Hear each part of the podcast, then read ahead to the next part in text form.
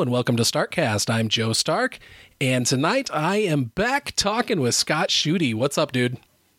F and A yeet man. yeet yeet woot woot. Yeet. I love that you guys all learned something new. Well, except for Jake. He was in the know, right? I've never heard of that. It's a thing. it's a real fucking thing, man. Yeet. For those of you not in the know, go check out the most recent episode of Pop Culture Leftovers where Shooty uh, was gu- guested on.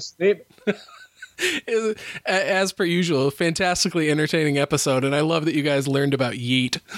Yeet. It is an exclamation of joy accompanied with an arm movement or dance. Yes. That's that's yeet. See, if it weren't for Luda, I wouldn't even know what it was. I just it looked like, it up. It was like part of his one of his songs. It is it is going to be my new thing. I've got a whole lot of new things. Yeet is at the top of my list. So next time we get together in the yard, it's gonna be yeet, motherfuckers. Definitely need to bring that into your general like nomenclature, right? I don't know. So it doesn't work in my office, right? Hey, man, yeet. what? What was that? Are you okay? Are you sick? What was what, what kind of language is that? Are you feeling? You know, no, all right. I I could try it. I mean, what the heck? Well, it is an exclamation of joy, so I suppose if you're just using accordingly, this should work out. it one would think, although there are a few moments where um I can yeet at work. You know what I'm saying?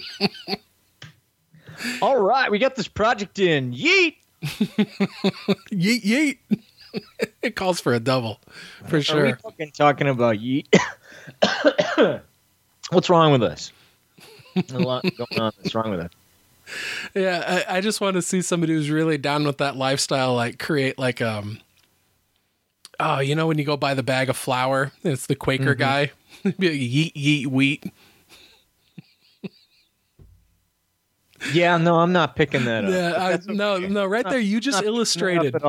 You just illustrated for me the need for me to have a soundboard because that would have been a great place for crickets. It would have been. I was. Well, the you know Ben, um, Ben Thomas needs to get me a new fucking soundboard. That's for sure. Mine I got the. You know, they're so hard. Okay, so either you, God dang it, you get the one from the Microsoft Office store, which I got right, and I put a bunch of sounds on it, which is great.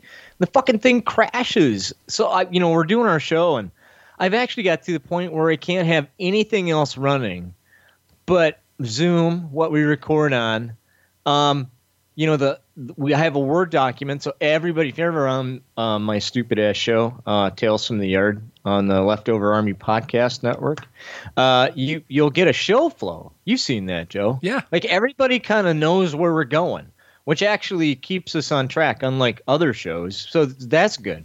But I have that, and I got that, and then I've got um, maybe an, an Adobe PDF because now I've a PDF's websites because Chrome takes up so much fucking memory. I mean, there's so many things running in the background with Chrome. I'm like, maybe I should uh, IE, that didn't help it. And then uh, the stupid soundboard, and it crashes like every five seconds. And I went, and I got rid of drops that I don't I don't use anymore. Got rid of those, and it still fucking crashes. I, I don't get it. You, if we created our own, Joe, then we'd be okay. I think. Or it's time to get a new computer, and I'm just not. What a pain in the ass that is, right? Oh to get a new yeah, computer.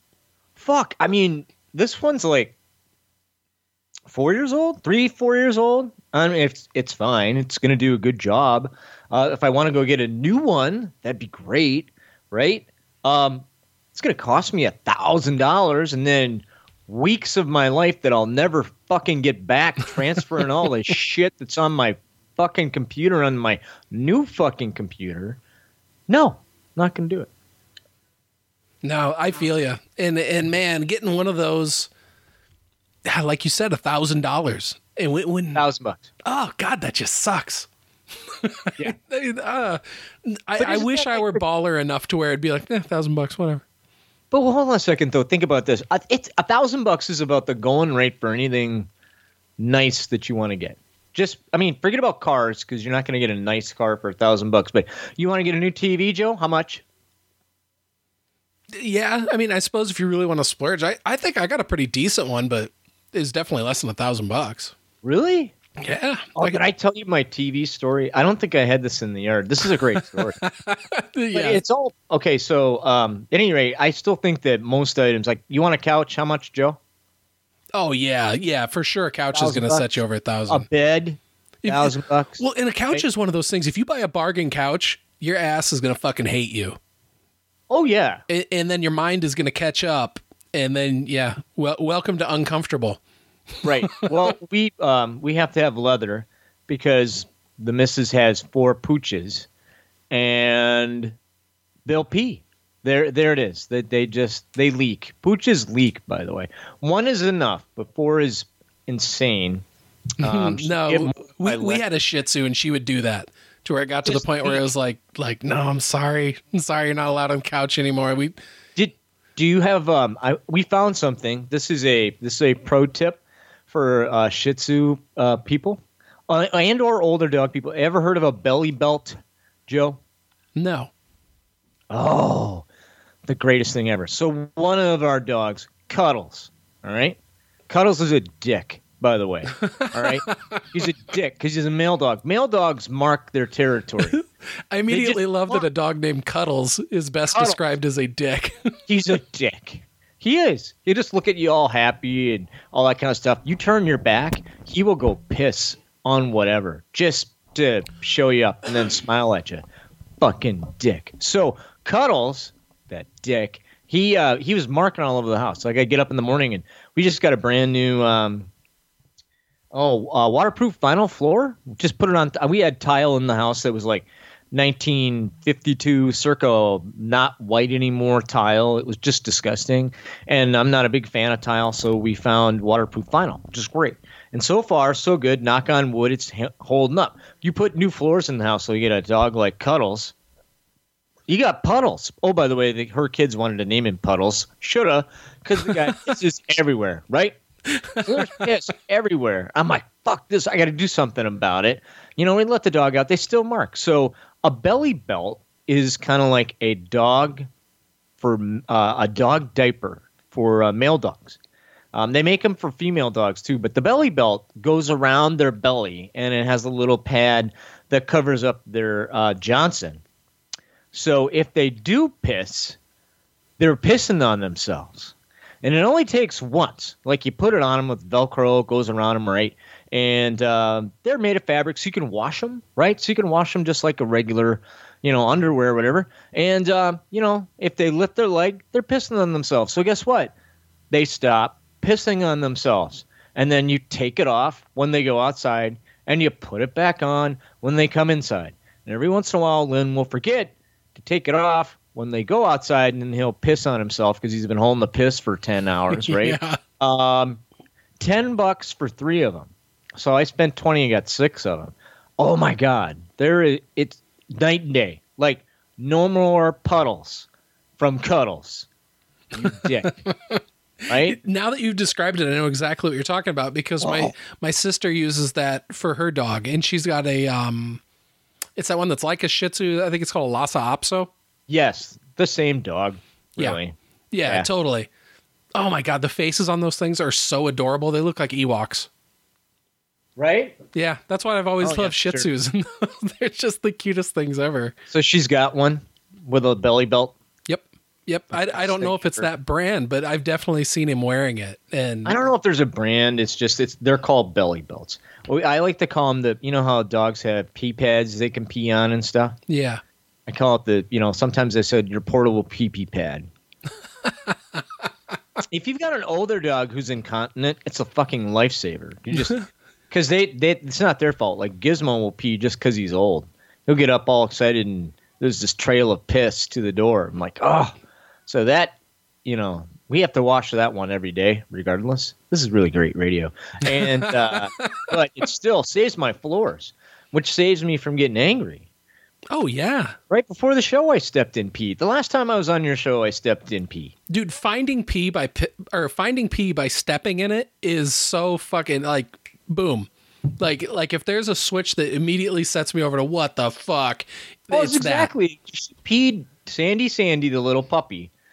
Um, pissed on uh, one of the brown. Um, we have little, you know, memory foam rugs, accent rugs in the bathroom. And I, I walk on one, squish, wet. Oh, Motherfucker. So I bring out the rug and I go, I gotta wash this. Oh no, no, use the spot shot, dear. It's not and then it's like sympathy for the dog. Wait a minute. How about sympathy for your husband? I've got piss on my foot. Okay. So God forbid you're wearing a fucking sock when it oh happens. oh I was. I Oh, it's the wet sock. The worst, right? So fine, whatever. We put the spot shot on. Here, this will take care of it. You know, I don't have to.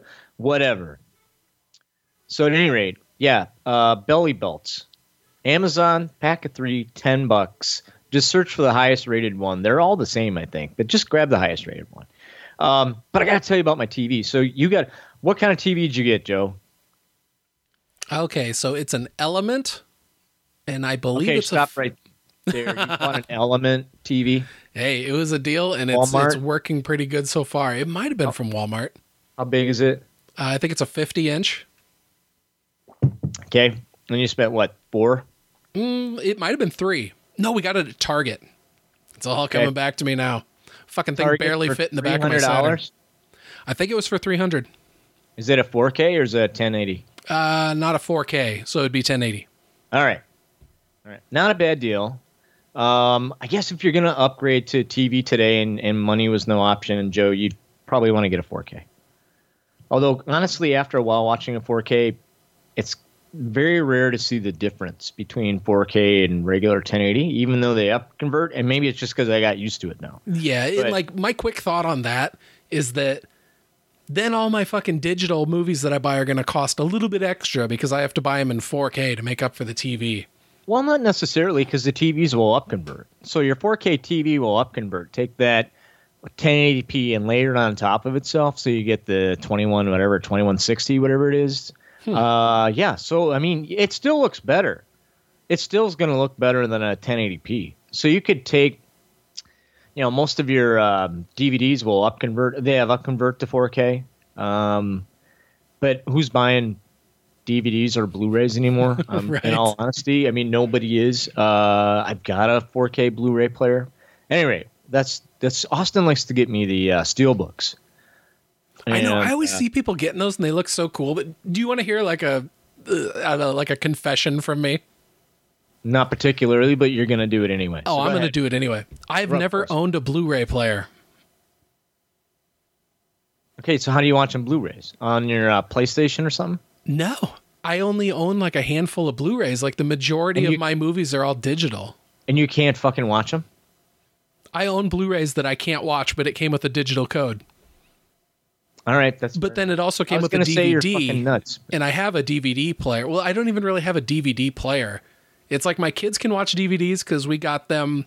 Um, we we take long family trips that generally are are like driving vacations, and so Mm-hmm. we got them like the headrest, little flat TV screens, and then one of them has like a DVD player in it. Right. And so like generally we just need to buy DVDs so it'll comply with that. So like most of the DVDs we've bought in recently, like actual hard media, has just been like kids movies. Yeah, I've got an entire um, external hard drive with kids' movies on it. I'm like, I don't even do that, right? I just don't. But occasionally I'll pop in, like I popped in. Okay, I- I'll finish my TV story in a minute, but I popped in uh, um, fucking Black Panther because Austin got me Black Panther in Nice. 4K, uh, and I got a 4K Blu-ray player, hundred bucks, so it's not that bad, right? Um, didn't need the uh, one with the uh, streaming shit because I got streaming everywhere.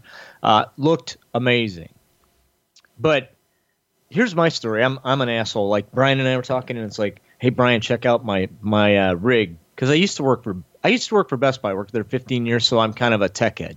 Oh, nice. And uh, lo- I told Lynn, love me, love my TV. So I had a 65 inch 3D television set, 4K in the bedroom. It's a 2015. Great picture. That's right? amazing. Oh yeah. Oh, and I've got um, you know the whole kit and caboodle surround sound. I've got um, you know like a Yamaha 4K receiver and all this other bullshit. And then I've got um, JBL studio speakers. Like from 1987 or something. Like you can't get that quality of speaker anymore. You know what I'm saying? It, they're just awesome. And, and of course, Brian's like, oh, oh my god, and it, it's great. It's totally awesome. Sounds great. Um, got the whole home theater thing. Come visit. It's it's awesome. So I got a bug up my butt. Sometimes this happens. So you just get a bug up your butt. Like uh, Austin and I are talking, and he goes, "Yeah, mom, Uh, and by the way, my, my son lives with his mom. He just graduated, but he's still living with his mom because he doesn't have a job. So he's at mom's. Mom got an upgrade TV. Oh, really? What'd she get? She got a 4K. Oh, really?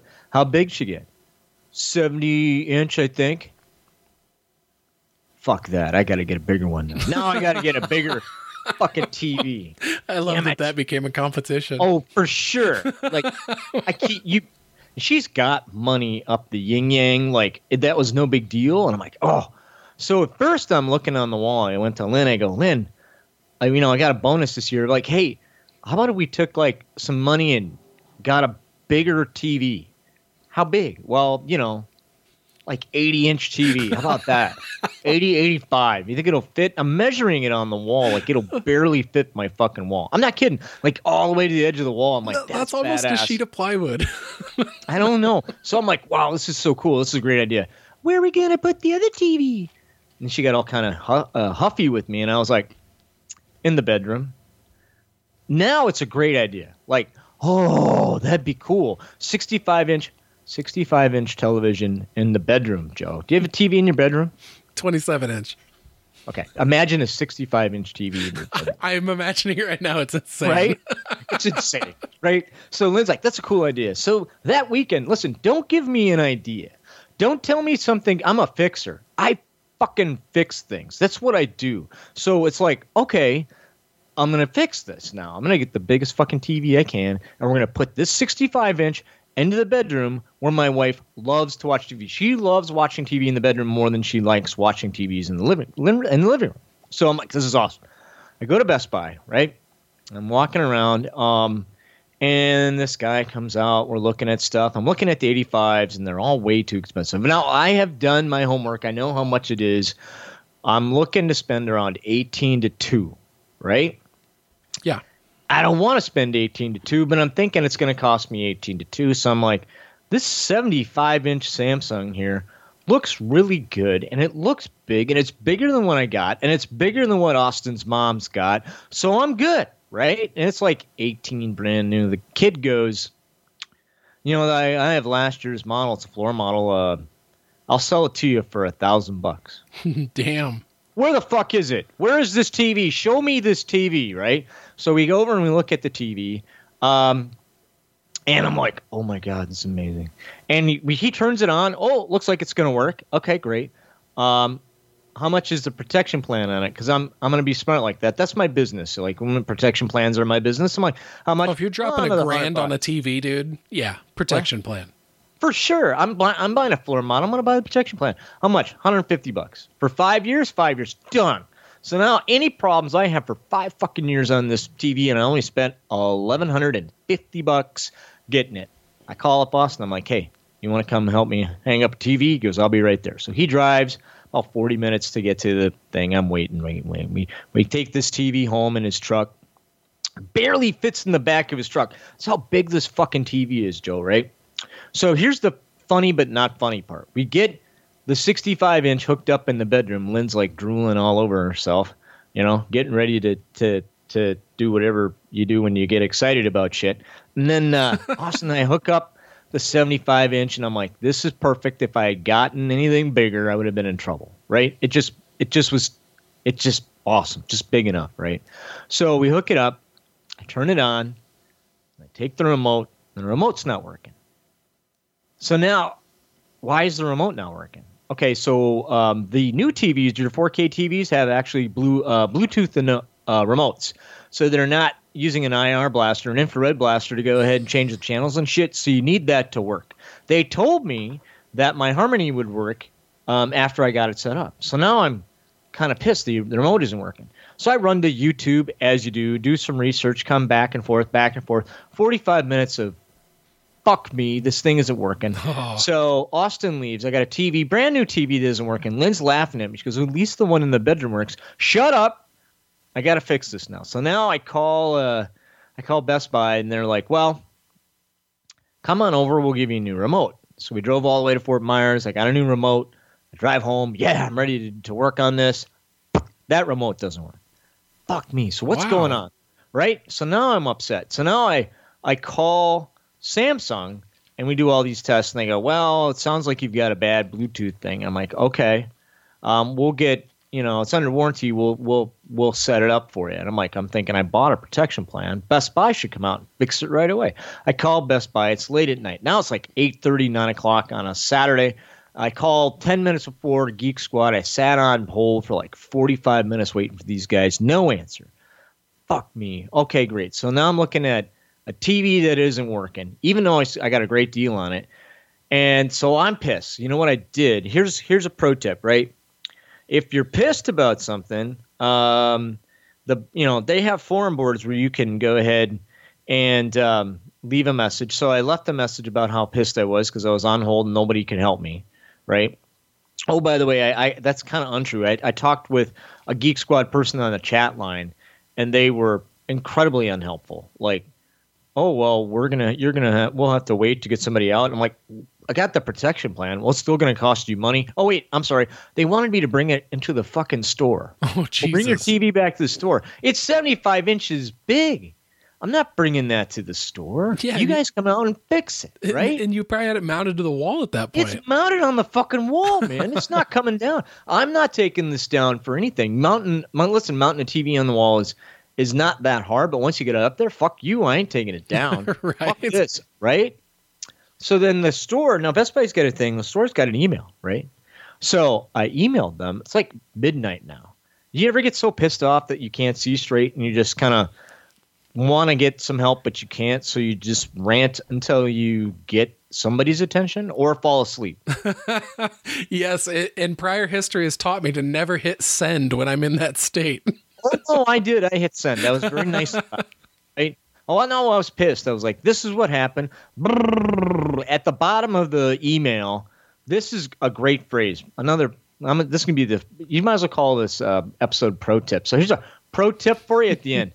You have to tell people today what your expectations are, because people are not smart enough to figure out what you expect from them unless you tell them. So at the bottom of my email, I wrote, My expectation is someone will call me tomorrow morning before 11 o'clock and let me know what my options are on how we're going to get this television fixed. And if you don't, at 1 o'clock, I will be driving to the store and talking to the general manager in person. And at that point in time, I will want some solutions on how we're going to get this fixed. Here's my phone number. Thank you. I took Lynn to the boathouse. We have a little tiki bar in my town. We go there every Sunday morning, and we're having a cigar. 9:30. Phone rings. They called me at 9:30. See, Wow. wow. I expected you to call. It's the uh, head of the the TV department who I had met the day earlier. His name was Ramel, named after Rommel. Oh, Um, nice. Interesting choice in naming there. Kids like, tell me what's going on. Well, I was pretty specific in my email. No, no, no, just tell me again what's going on. So I told him, he goes, I'm working till three o'clock today. I'm gonna swing by with some remotes and a universal remote, and we're gonna see if we can get this working for you today. Great. He calls me at like three o'clock. I gotta stay a little bit later. I'll be there in an hour. Is that a problem? No problem. I'm glad you called me. Great shows up at our house, starts messing with the remotes. It's not working. He looks at me. He goes, "Well, here's the deal. I think, I think Samsung's right. I think we have a bad, uh, we got a bad uh, Bluetooth or IR connection or whatever the fuck is wrong with this TV." I go, "Yeah." He goes, "How much did you pay for it?" I well, you, well, you were there. You rung me up, eleven fifty. So I could either give you two hundred dollars off, and we'll have our in-home service team come out and fix it. So how long is that going to take? He goes, man, it could take up to a week. I said, ooh, I don't like that. He goes, or, and I go, okay, or let me call the Naples store. Let me see if they've got one. So he calls the Naples store. They've got one. He goes, I can go to the Naples store tomorrow, pick up this one, drive over here, and we'll mount it, and then we'll take your old one down. I'll take it back to my store and we'll have it fixed. I go, well, I don't want to put you out. He goes, oh, no, no big deal. I got a truck, not a big deal at all.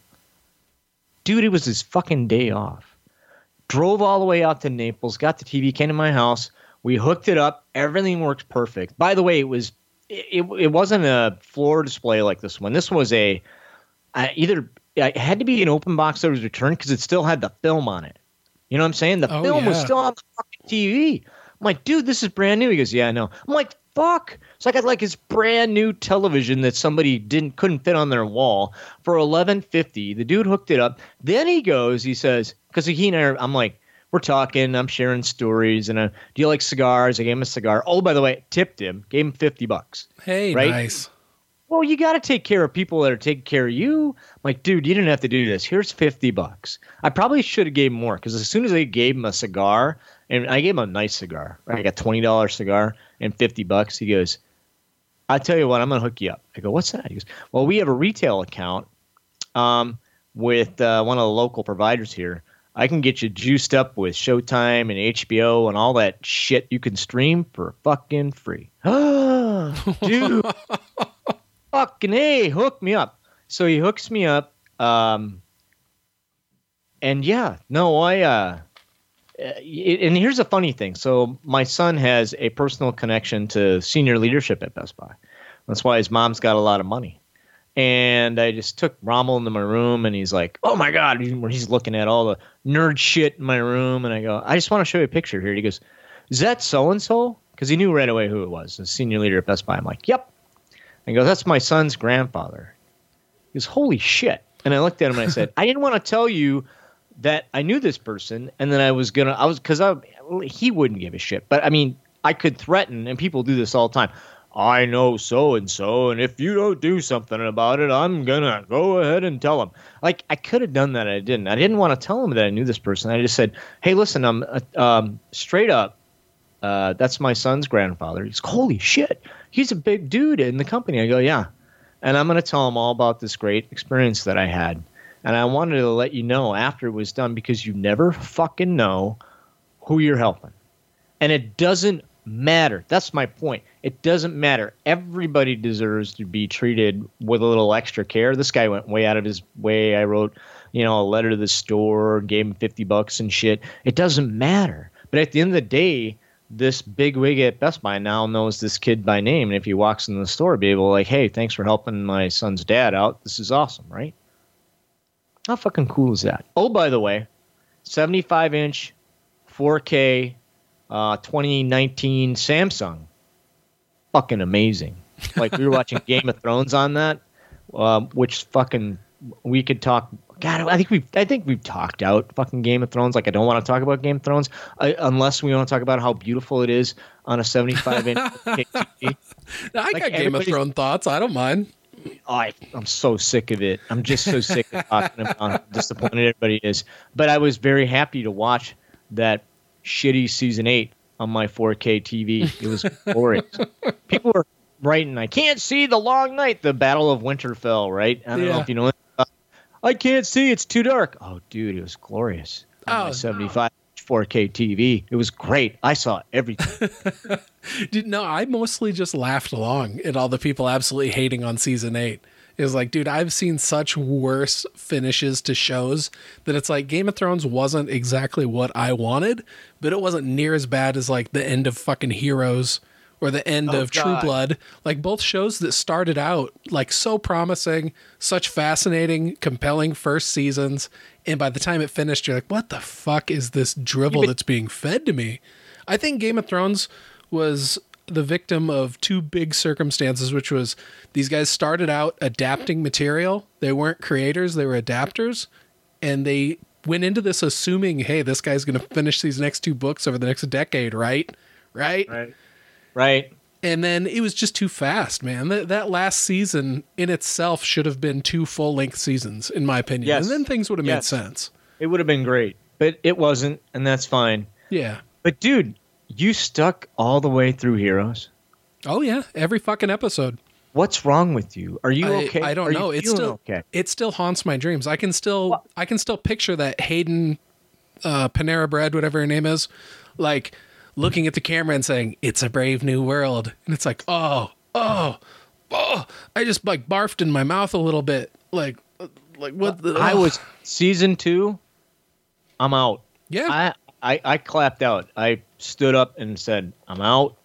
I'm not watching this anymore." True Blood after season one, I'm out. Uh, I, I don't. You know, it's like the CW shows. you bailed Like fast. David and. Joe were all talking like, "Oh, this is a great."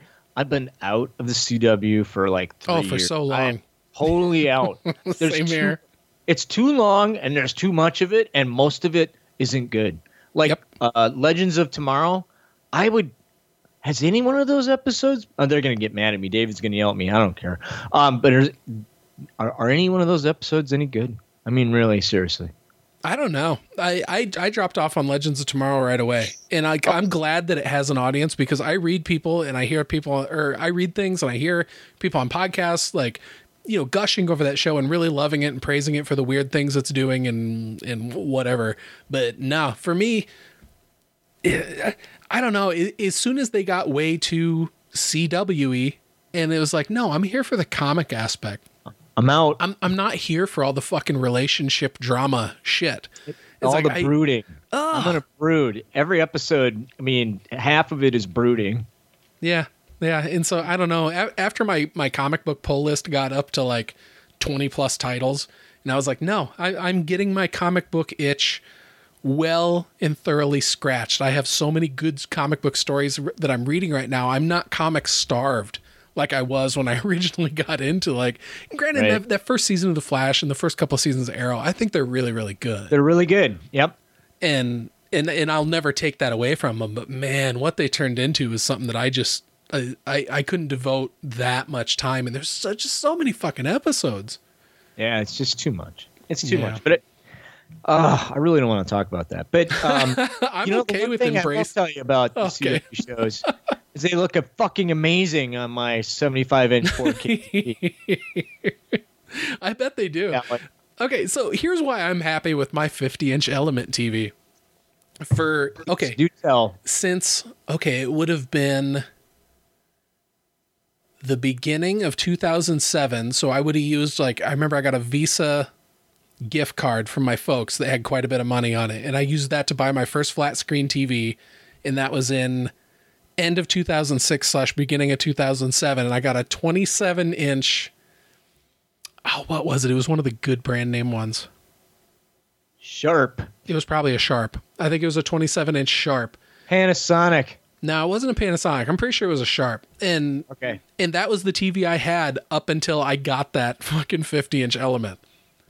Like you'd have been disgusted watching movies at my house. You'd been like, "Why do you have this tiny fucking TV?" And I'd be like, "Because I'm in debt." Well, that's great. I don't mind a little bit of debt if I can watch big TV. That's just me. Oh man, no, it was. Oh, we've got. I got a TV in every room in my house except my office and the bathrooms. That's it. Hey, that's a good good on you for not having a TV in your office because I mean, it's your office. You're there to work, right? You're not there to be distracted by a television. Yeah, but I got my I got my main rig where I do personal shit, and sometimes I do uh, you know some work stuff on it because it. and then I got my regular laptop. So if I really wanted to, I could watch TV on my on my rig. Like I got a how big is the screen? Twenty seven. Yeah, my screen is 27, 28 inches. It's about as big as your TV, Joe. Hey, I I could hook And this it's up not so big that enough. Like I want a 32. Give me a 32, 34. That'd be awesome. They'd cover up my Funko Pops, and then I'm fucked. yeah, uh, I could hook this one up so that like my computer display would be up on the wall up above it, but I've just never.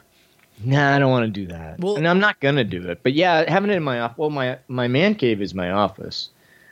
Uh, and I used to have an office that overlooked the canal, and it was great and it was beautiful and it was wonderful until my wife like said, "This is a waste of space." I'm like, "Why is it a waste of space?" Because I, I, we should be able to sit in this space and and look outside of the canal. So I moved all my like, shit. yeah, that's what I do. yeah, yeah, that's what I did. And then we put in a couch and a TV and the stuff, and uh, no one sits in there now. So I mean, occasionally they do, but for the most part, no. It looks nice. It is what it is. Okay, so you But- got the canal there. How close to the ocean are you? I know you've been through some hurricane things. I've seen stuff you posted online that was pretty gnarly. Well, I mean, we're close to the Gulf of Mexico, so I have to be very careful. On the on the west coast, it's the Gulf of Mexico. I am literally ten minutes from the Gulf of Mexico. Nice. You get you Yeah. can like pretty much every night if you so chose to, in a very short drive, you'd be able to watch the sunset over water. Uh, have done that many times, or I can watch the sunset over waters over my canal, which is just equally as nice.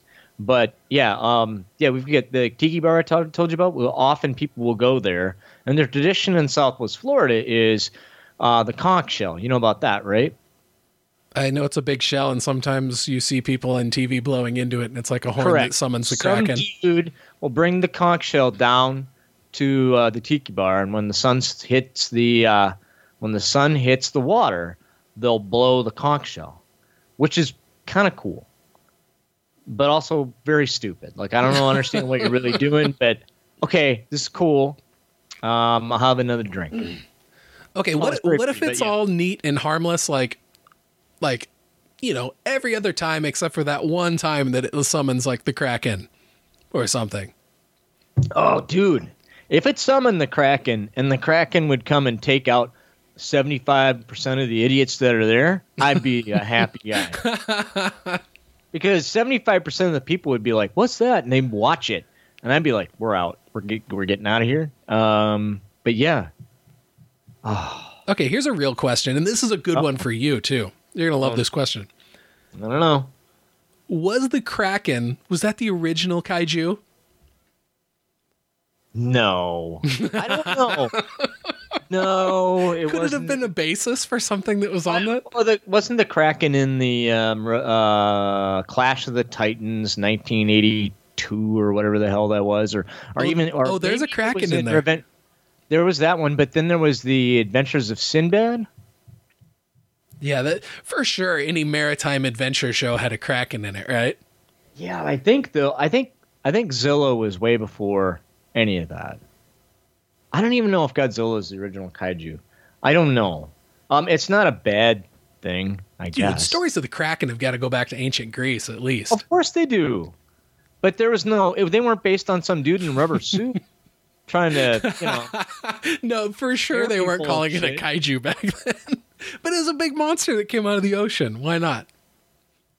Right? Yeah. No. Um. I don't think so. You know, we need to ask Hepner, and that guy's a fucking mutant. We did the Godzilla uh, King of the Monsters review, and he can like tell you the names of every actor in every movie and what year they were fucking born and all this other kind of stuff from all these movies. It was just unbelievable. Oh, he has At- amazing um, memory for that stuff. He's so cool. unbelievable. like I show up with five pages of notes. I, I went and I researched notes because I'm just a fan. I'm just a fucking fan. He's a mutant fan. It's just unbelievable. But it was really cool talking with him. But yeah, ask Dan Hepner about kaiju. He'll give you an answer, and it'll be right. Whatever he tells you is right. Don't even look it up. 'cause it's just right. I, I have a one of a kind Hepner story that nobody else got to experience, and this was at C2E2 last year. Of course. And so, okay, so we arrived, my wife and I arrived, we drove in from Iowa, and we arrived quite a bit later than we should have. And so parking was a nightmare, and we ended up doing all these loops around the convention center just trying to find parking and like being stupid and not realizing that there was a part I found out after the fact that I could have parked quite easily right where I wanted to but I fucked it up um, but while driving around and looking for something we just kind of slow down because there's nobody coming behind us for a ways and we're just trying to get our bearings and decide where we're going to turn up here at this light that's probably about 100 yards ahead and I happen to just glance over into the line of cars to my left and they're all waiting to take a left turn into this like auxiliary parking for the con. And there's a little there's a compact car there and there's a dude inside that looks like he's listening to death metal. Like head banging up and down, hands flailing all over the place. I'm like, this fucker's getting down. And then I realize he's not listening to music at all. He's having a fucking meltdown about the line of traffic he's in.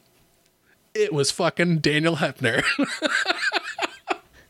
That's awesome. It was of all the fucking people in Chicago to run into, especially in traffic, right? And so I roll my window down. I'm like, Hepner, what the fuck, dude? And he's like, this fucking line hasn't moved for 20 fucking minutes. And he was full fucking five star rage. You know, Oh, one jeez. should be able to hold their uh, temper in those moments. But I have found the older I get, the less patience I have. And uh, yeah, I mean, realistically, it's one of those, well, what can you do about it? Not a damn thing. There's not a damn thing that you could do about it. So you shouldn't get upset. But I do get upset because this was caused by somebody. Somebody caused this. Some moron, and actually it's probably more than one, a gaggle of morons has, has caused this. And it is now interrupting my life, and I have no patience for it. Right? Um, yeah, like the other day, I think we talked about going to the beach, and I got stuck in a in a line going to the beach, two miles, ninety minutes. That's insane. Like I could have walked it, should have walked it, should have parked and walked to the to the beach two miles. I would I would have gotten there in way less than ninety minutes, right? So, yeah, no, I, I just lost my fucking shit, just totally lost it. But yeah, that's funny. Hepner's a good dude. Um, he was with we went and smoked cigars, and uh, he and I were talking, and, and he knew his shit. So I got to give people, you know, uh, props that understand uh, the nuances of uh, the festive leaf, as I like to call it, this the sacred leaf when it comes to cigar smoking, because it's it's something that I, I I dearly love, which is great. And uh, there it is. I know nothing about smoking cigars. Oh, dude. It's it's terrible. I, I don't even. Are you supposed to inhale it? Are you supposed to inhale No. a little bit of it? No. You're supposed to inhale nothing. You just you just Nothing. you just kind of draw on it, hold the smoke in I your mouth, and blow it smoke a away. cigar with you, and I'm a nice guy. Like, I, if you've never smoked a cigar, uh, you should get with somebody you trust who understands what's going on, and they will help you. Like I taught my son how to smoke cigars. Like, he'd never, you know, smoked cigarettes. I never smoked a cigarette, so I, I don't know what smoking cigarettes all about. Um, but I mean, I know that you partake in the festive herb, right? So that that's fine, um, and you inhale that, which is which is also fine.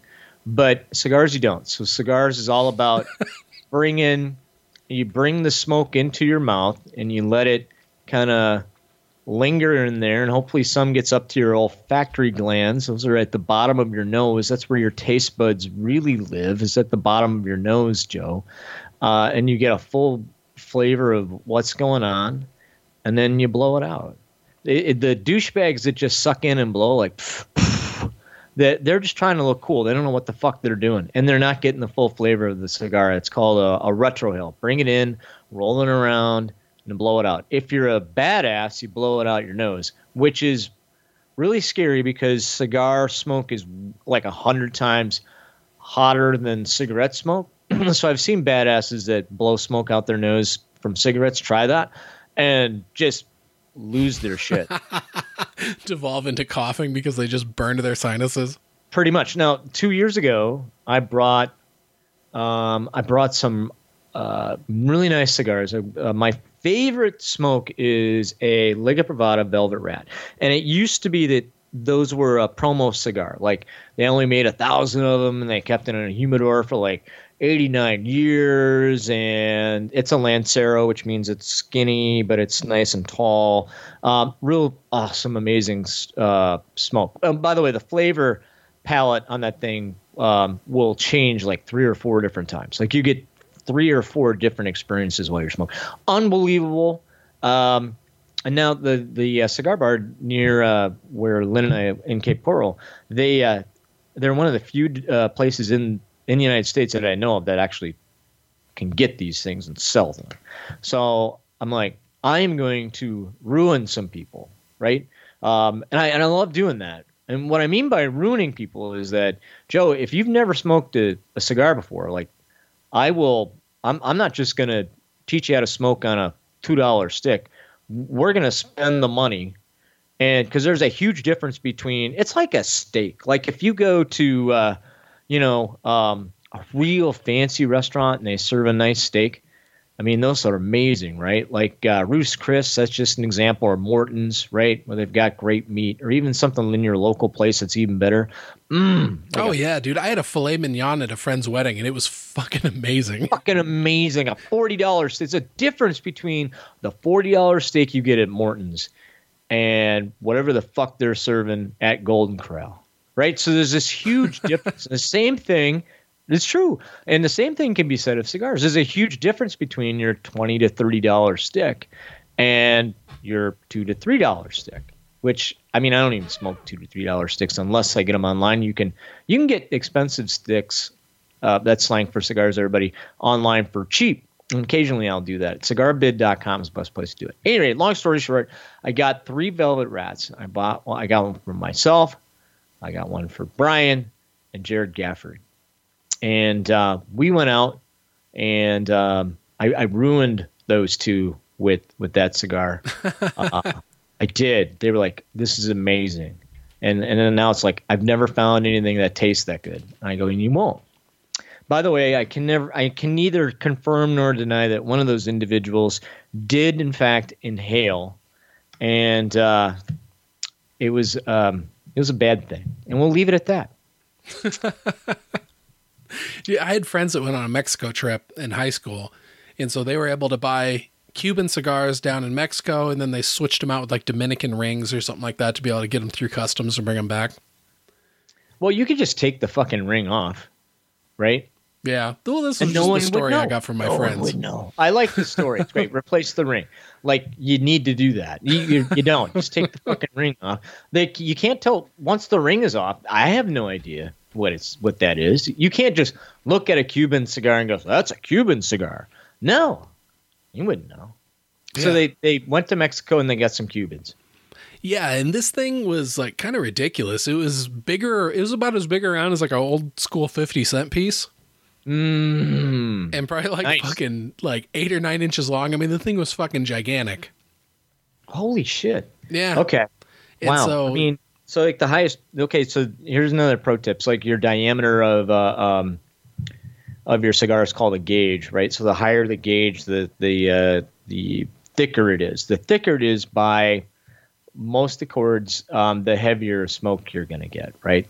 Um, so like a 60 ring gauge, which is about the top for most, is about the size of a, a little bit bigger than a quarter right? So you're talking a 50 cent piece. That's got to be like a 70, 80. I've seen 90 ring gauge stuff. Like I would never smoke it. It would just like there'd be too much.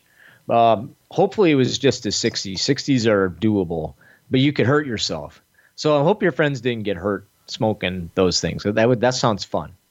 Well, basically, the thing burned for so long that there were like four of us, four or five of us hanging out in this basement, and right. each one of us, like basically at one point or another, held onto this cigar for a very long time. Oh, that's awesome. And like we were all cigarette smokers, and so we were all very on the fence of are you supposed to inhale this? What the fuck are you supposed to do? Like it like it would literally it felt like getting shot in the chest with a twelve gauge inhaling it. Oh yeah, no, no, you get sick. but then we were all feeling sick. super fucked up, and so then we were banding about the idea. We're like, is this just tobacco? And it's like, in in in retrospect, it's like, yeah, it was such a huge dose of fucking tobacco. It's like no wonder it made us dizzy and feel fucked up. Oh, good cigar though. Good uh, full body cigar will fuck you up. I mean, it's got nicotine.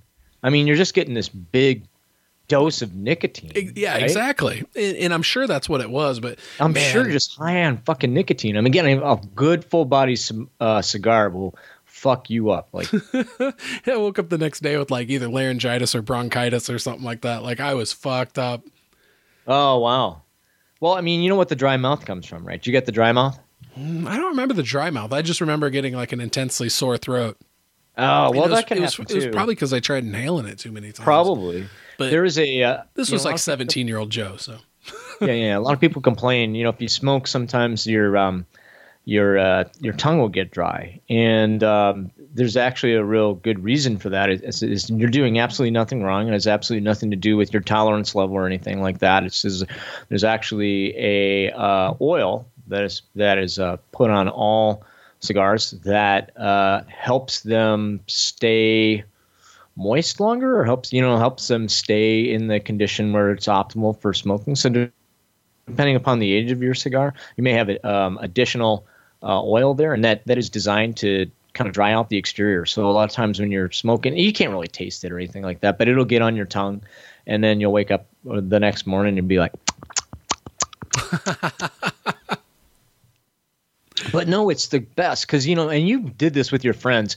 You can't just grab a cigar and take a 15 minute break and come back to work, right? Like this is a this is a uh, this is a a planned event. Like Lynn and I will almost always. Uh, I got more stories. We'll almost always go out every Friday night and have a cigar at the cigar bar, primarily because it's our favorite place to go. Because now we're there all the time. So if you have a bar that you can go to all the time and you treat them well, and they they will kiss your ass. You know what I'm saying? Like the guy that owns the place loves us because again we're spending a lot of money there. But he'll kiss our ass too. Like, hey, you guys want to see? You know, um, can I buy you a drink? Occasionally he's bought us drinks, that kind of stuff. Uh, but that's still a two-hour plan event. Like I'm gonna, it's gonna be, we're gonna be here two hours. I'm gonna, it's gonna, one stick's gonna take me at least an hour. If I, have got a bigger one, it might be longer than that. We'll drink, we'll relax, we'll shoot the shit with our friends, and and that's great. But I can't do that in 15 minutes. You know what I'm saying? Yeah. It's relaxing as fuck. I mean, it just because you can't you can't really do much of anything else. You just got to sit there and enjoy, and then relax. And so, if you're like me, and you have a life that's full of chaos, then relaxing is good. Yes, Joe. I was gonna say, what gauge is like your favorite to smoke? Oh, um, it depends. I mean, it, it really does depend. For me, I'm like a 54 is like a that's my typical. Like a Toro is a like a a six inch like a six by 54. I believe is a Toro um, size for a cigar. That that's my favorite. Uh, occasionally, you get a smaller um, uh, a smaller one like a Maduro, which I believe is a 5 by 54 which is really cool. I've got some 60 ring gauges. Um, one of my favorite smokes that um, like is a great cut. I can't believe this. Um, a great cut your teeth cigar are the nubs. Nubs are about a 4 by 60 So they're really fat, but they're really short, right? And I've never had a nub that I didn't love. I've never had one that didn't burn um, amazing. Like, you know what I mean? Like, I didn't have to relight it a hundred times and I got real nice long ash on it and all that other good stuff. I, I've never had one that wasn't just like a perfect smoke. And maybe it's just from the construction or maybe because it's just a short, fat fucking cigar. Uh, but yeah, I mean, if, if you came over to the cave, to the yard, I, I would hook you up. We'd probably start you off on a nub because it's a shorter smoke too. It's like a 30 to 45 minute uh, encounter. Um, but yeah, that I, I think 54 is my favorite. But we, oh my god, I could talk, I could school for days. the, no, dude, I find it fascinating because I know nothing about it. Think about, you know, they have box press. You ever seen box press? That's a that's another thing. I can't. Box press is basically you take a cigar and you roll your cigar right, and then they they press it so it's square now. So instead of being round, it's square. And I don't know weird. how. It is weird, but they burn and taste different. Really? Probably because the construction is different, so the the draw is going to be different, right? So how the smoke comes through the cigar is different because it's flat. Um, I love box press, right? I don't know why. It's just a different experience. Um, it feels different in your mouth, all that kind of stuff. The one thing I would say, your friends are very lucky if they got Cubans in Mexico. Um, it, oh, they got ripped off for all I know. well, here's pro tip, old man shooty pro tip. You on the beach, Joe? You're in Dominican Republic or somewhere where Cubans are, are legal, and the guy's walking down the beach with a yellow box of Cohibas, and he wants to sell you a Cohiba, which is a Cuban cigar. That is not a Cohiba. Do not buy that. No matter how cheap because they'll be cheap. I'll buy, sell you a box for 20 bucks. You think you're getting a great deal. Um, first of all, uh, it's probably not a Cuban. So what they do is they'll take scraps. Um, the filler inside a cigar is actually a, a, the leaf is actually long. It looks like a like if you took a pencil, Joe, and you were to flatten it out, right? It looks like a long flat pencil on the inside. And so when they wrap that up with the outer uh, stuff. It's full of that kind of stuff, uh, Yeah. those kind of leaves, right? Um, when you're done, you actually rolling a cigar. If you ever watch anybody do it, um, you actually have a bunch of scraps, and those go in a barrel. Um, and what these assholes are doing is they're taking the scraps and they're just rolling scraps, right? So it it doesn't burn well, it doesn't taste well. Um, it's just a cheap piece of shit. So nine times out of ten, if you're lucky, you're getting you're getting a really bad, poorly made cigar that won't taste or smoke right. If you're unlucky and you're one of the one out of ten people, um, a lot of ne'er do wells will uh, actually lace those things with PCP or whatever. you could you could get really fucking messed up and or die. I've, we, there are many stories of people who have died off of that kind of shit. So Oh, never ever funny. ever do that. We were in um, we were in Punta Cana. Oh, the same place where that woman got beat up. Did you hear about that? I don't think so. Majestic Elegance. We went there on our honeymoon. We went there again. Um, had a great time. Apparently, this one woman got out of her uh, room the other day, and one of the orderlies beat the living shit out of her. Like she's Ooh. got, yeah, she's got bruises all over her face and everything. And uh, yeah, not a good PR move for uh, that uh, place. Like I, I don't, Right. a lot of people aren't going anywhere. But back to the, the uh, place we were at, this guy's like on the beach. He's older guy like me, and he's got a cohiba. And I go, "Oh, dude, you got a cohiba?" He goes, "Yeah, I got it from a guy on the beach today. I can't wait to smoke it." And I looked at him and I went, "You hold right here. I'm gonna, I'm gonna get you a real cigar." Oh no, no, this is a real cigar, dude. I'm telling you right now, you don't want to smoke that. I've got something nice in my. What is it? Your anniversary? Yeah, yeah, yeah. I've got something nice in my room. I'll go and I'll get it.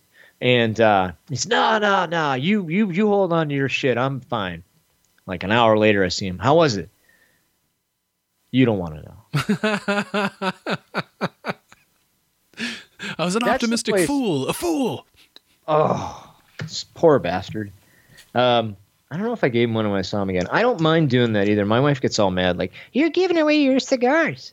You spend a lot of money on them. I said, I don't mind helping. You know, if somebody's nice to me and I've got something to say thanks, or or maybe I want to, you know, improve their uh, enjoyment of something that I enjoy. I don't I don't mind sharing.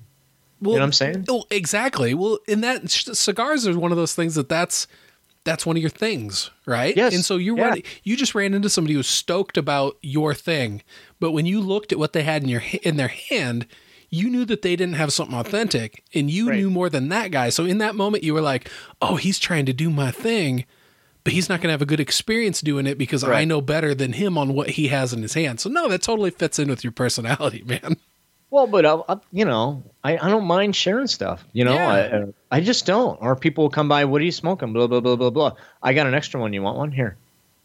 Right? And in hopes that they'll have is, and this is so dumb. I mean, I get it. Like you worked hard for those. Why would you? Sh- why would you share them? Well, honestly, honey, I, I got them on Cigar Bid, so I got a pack of five twenty five bucks. Right? So these are ten dollar cigars that I paid twenty five bucks. I already got a steal on them. Right? So it's not a big deal to me. And number two, I mean, the, here's my thing. Right? Um, there's not enough people willing to spread joy in this world. And sadly, I'm I'm one of those sad motherfuckers that does. And I can't man, I just can't be anything other than that person.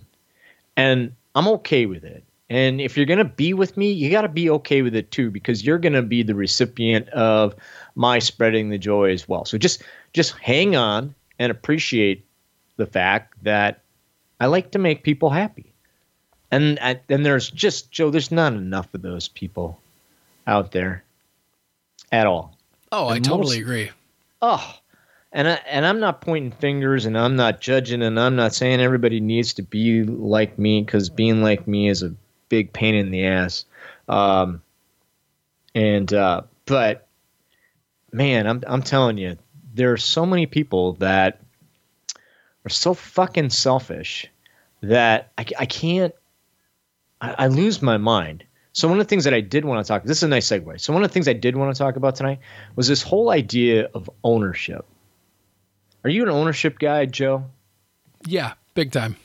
Okay. Have you read Jocko Willink's book? extreme ownership. I've not read his book. I think my dad has it, and so I I could probably borrow it from him and read it. But yeah, I'm a big Jocko fan. That guy's Jocko Willink, um, was. folks. Did I turn you on to him by sending you his his um good video? You did. So yeah, I was I was I don't know if I was down or if I was on my weight loss journey or whatever. That and- good video is fucking amazing. Like people should listen to that every day as a fucking affirmation. Like it is so fucking good. It's good. He's got those T-shirts, and they're written backwards. So when you read them in the um in the mirror, it says "Good." Didn't get the job I wanted. Good. Oh, I'm I'm better. looking it up. I, I'm Yeah, pretty sure that it'll good. capture She's this. So bitch. uh, I'll play it here if I can. I just gotta wait for my computer to load it up. But yeah, go ahead. All right. So you know, Jocko Willink. I'll get you. I have an audio copy of the book. I'll send you an audio copy of the book. I'm a. I'll tell you that book changed my life. Honest to God, from a leadership perspective, that book changed my life.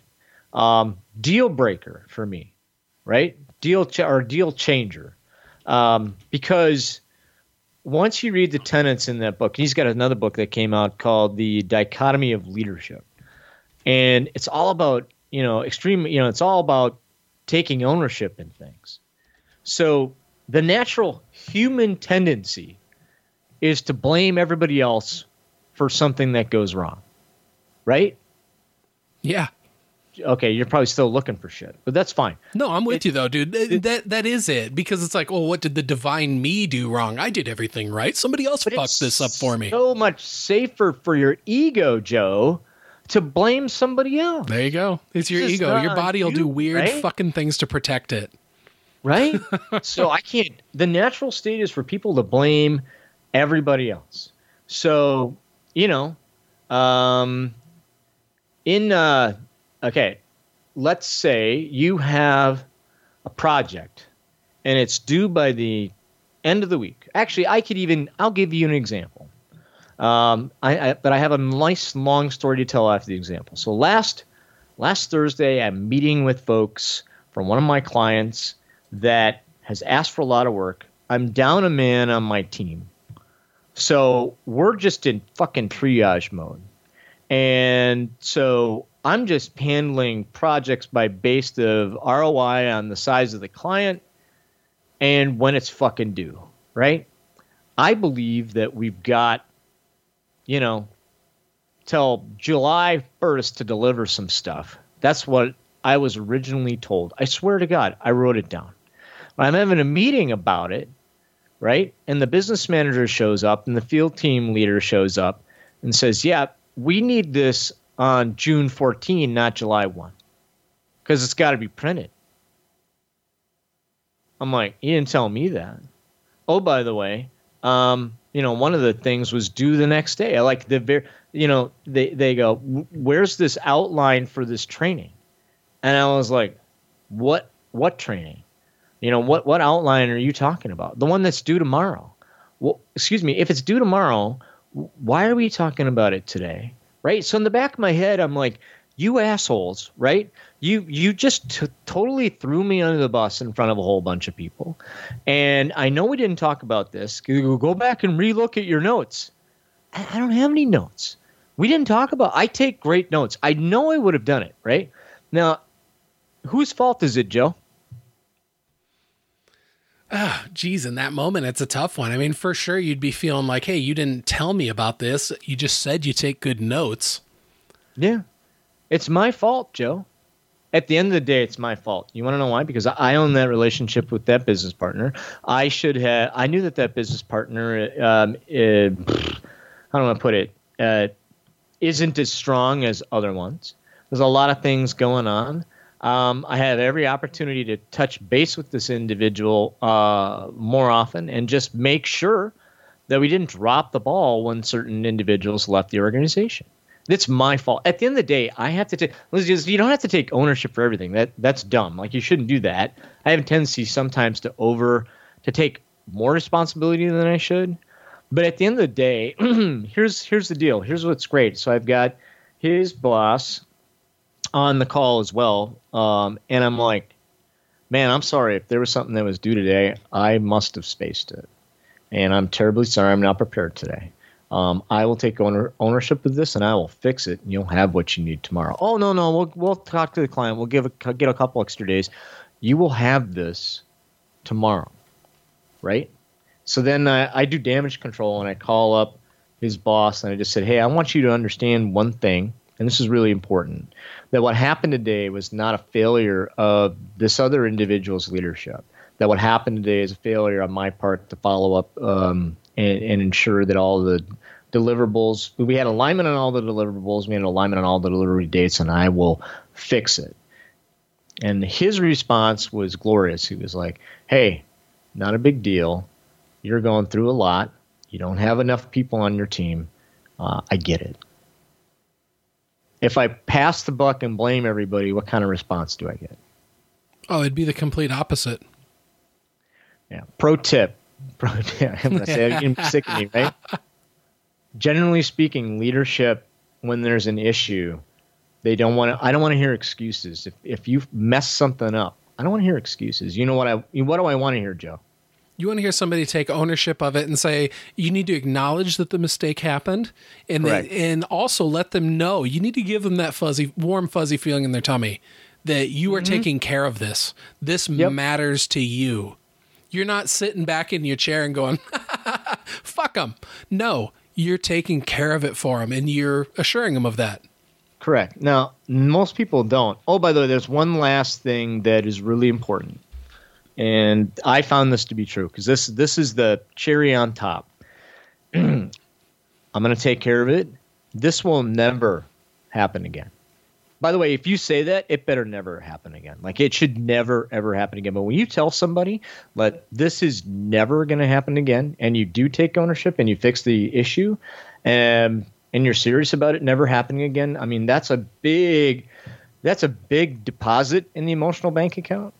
Like last week, I had to make a withdrawal. Oh, I hate that. It was a huge withdrawal from the emotional bank account with those folks. But taking ownership of what was going on and fixing it. Been all over this shit, by the way. I have more important things that I should be doing, but I'm taking care of these people because the relationship is more important to me. Um, because that's how business gets done than uh, than anything else. So I'm probably working harder at it uh, than I need to. But ownership's important. And here's the the sad thing is that it's such a simple thing to do, and people fucking don't do it, Joe.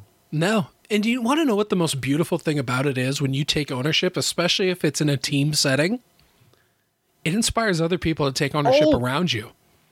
So if you start off, if you're a team leader and you start off with negativity, if the first thing you mm-hmm. start off with is so and so dropped the ball on this, you fucker, and then everybody else is going to immediately get negative. But if you step up and say, you know what, I, I, I should have been t- I should have been asking more follow up questions on this. I, I, I should have been making sure that that that the ship was following the right course.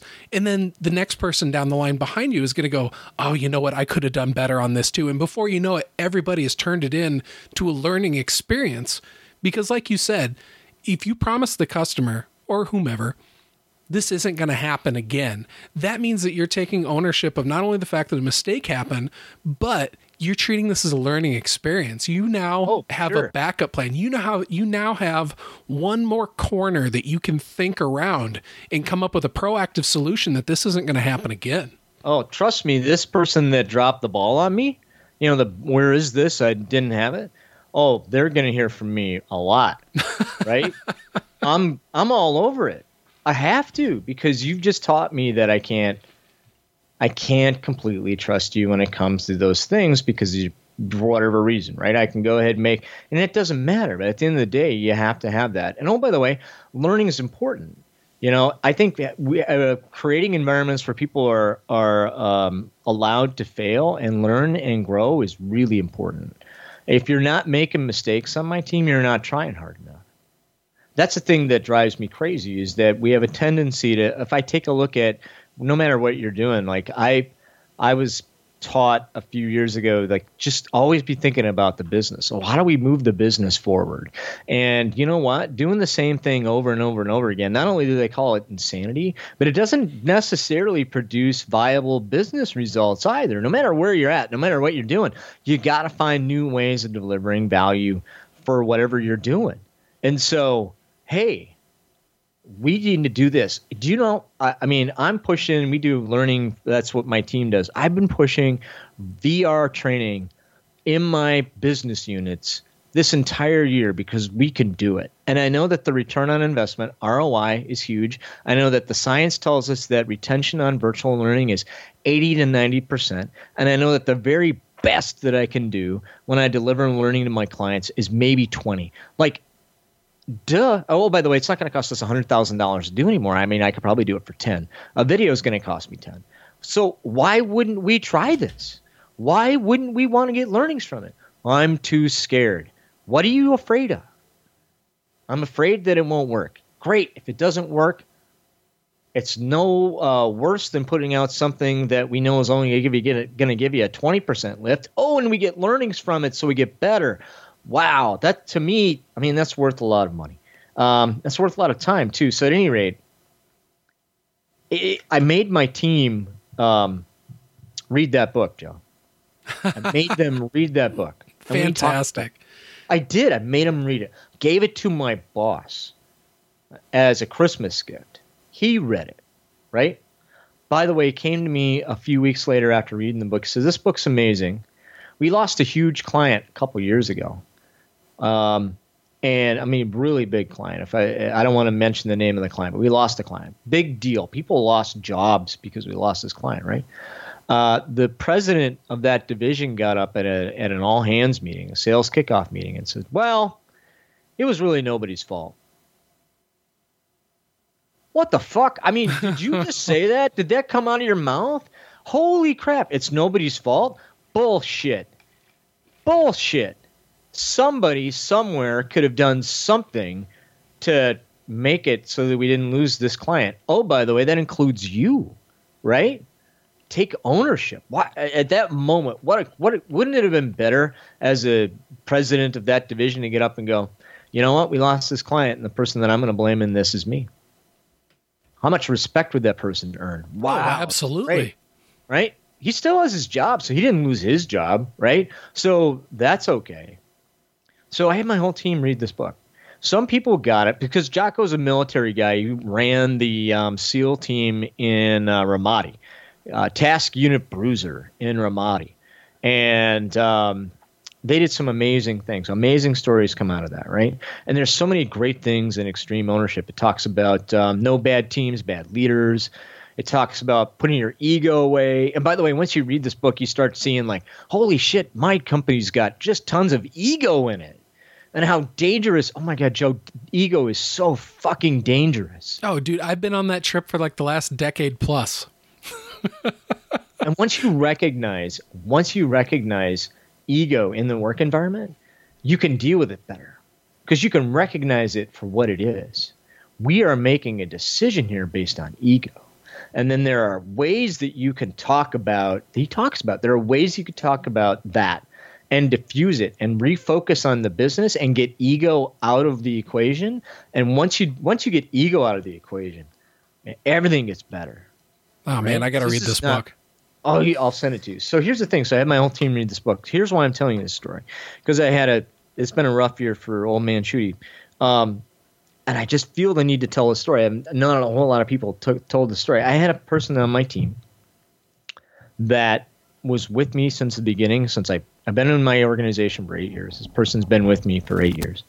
Um, completely. Uh, reliable person, like someone that I would say is a really great contrib- you know, like an exceeds performance kind of a person. Um, really great at at uh, setting up relationships. Really great at project management. Not so great at creative design.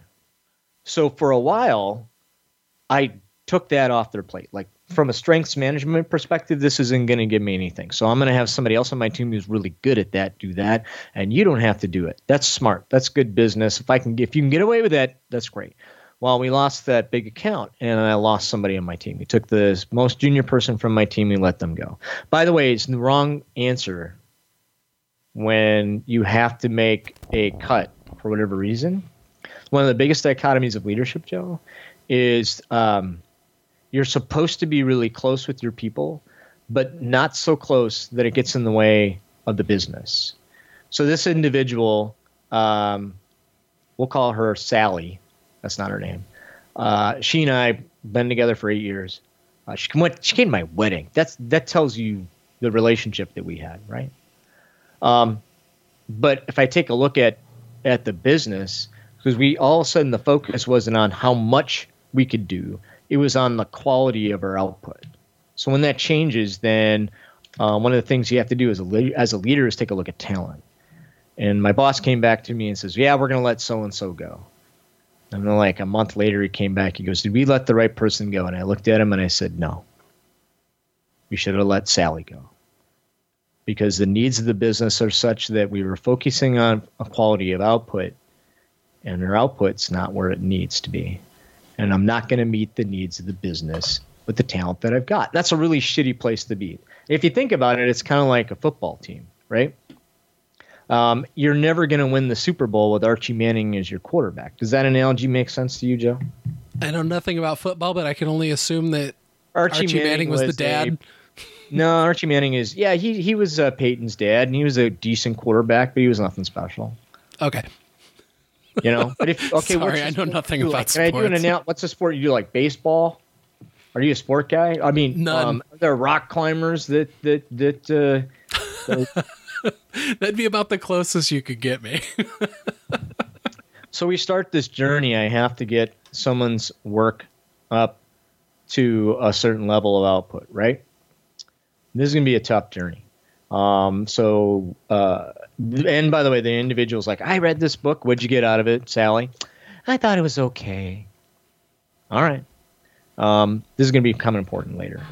So, um, over time as we're pushing on hey you need to get this better you need to get this better you need this better someone's enjoyment of, of work kind of went down the shithole right uh, i'm not happy at work anymore so i remember having a conversation like okay um, and you know you talk with your hr people and you say hey i've got this issue and i'm really worried about somebody and i really want to help them right what do i do well have a conversation with them okay, well how, how, how what's a good way to start it I don't know. Don't don't you know? I can't just come out and say, "Are you happy at work?"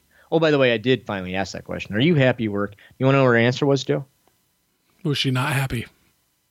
I knew she wasn't happy, but you know what her answer was when I asked her if she was happy at work? Just a perfunctory yes. No, it was worse than that. It was, um, well, I'm not unhappy. Oh. Okay, well, that's bullshit. I mean, it, that that's a bullshit answer that that answer tells me that you're not happy. Don't I want you to enjoy your work. We all deserve to be happy at work, right? So I'm trying to help you, right? So we're having this conversation and blah blah blah. So I come back to it. So let's talk about the things you like to do at work and blah blah blah blah blah. And she goes, "Well, you get to the point. I, I have work to do." Excuse me? Like, yeah, exactly what I said. You will you get to the point? I have work to do. So one of the things that I think that we as leaders need to well do you know who Stephen Covey is? I don't know if I've ever heard of him. Stephen Covey wrote a book, Seven Habits of Highly Effective People. Did you ever heard of that book? Okay, I think you told me about that the last time you were on. Oh, it's an awesome book. Uh, Stephen Covey has passed away, but his um, his his thoughts around being effective as a human being are timeless. When he talks about time management, putting prioritizing, um, the first thing he talks about is this idea of stimulus and response, right? So when someone stimulates you, Joe, like if I were to, you know, if I were to call you a big fat pig, that's a stimulus.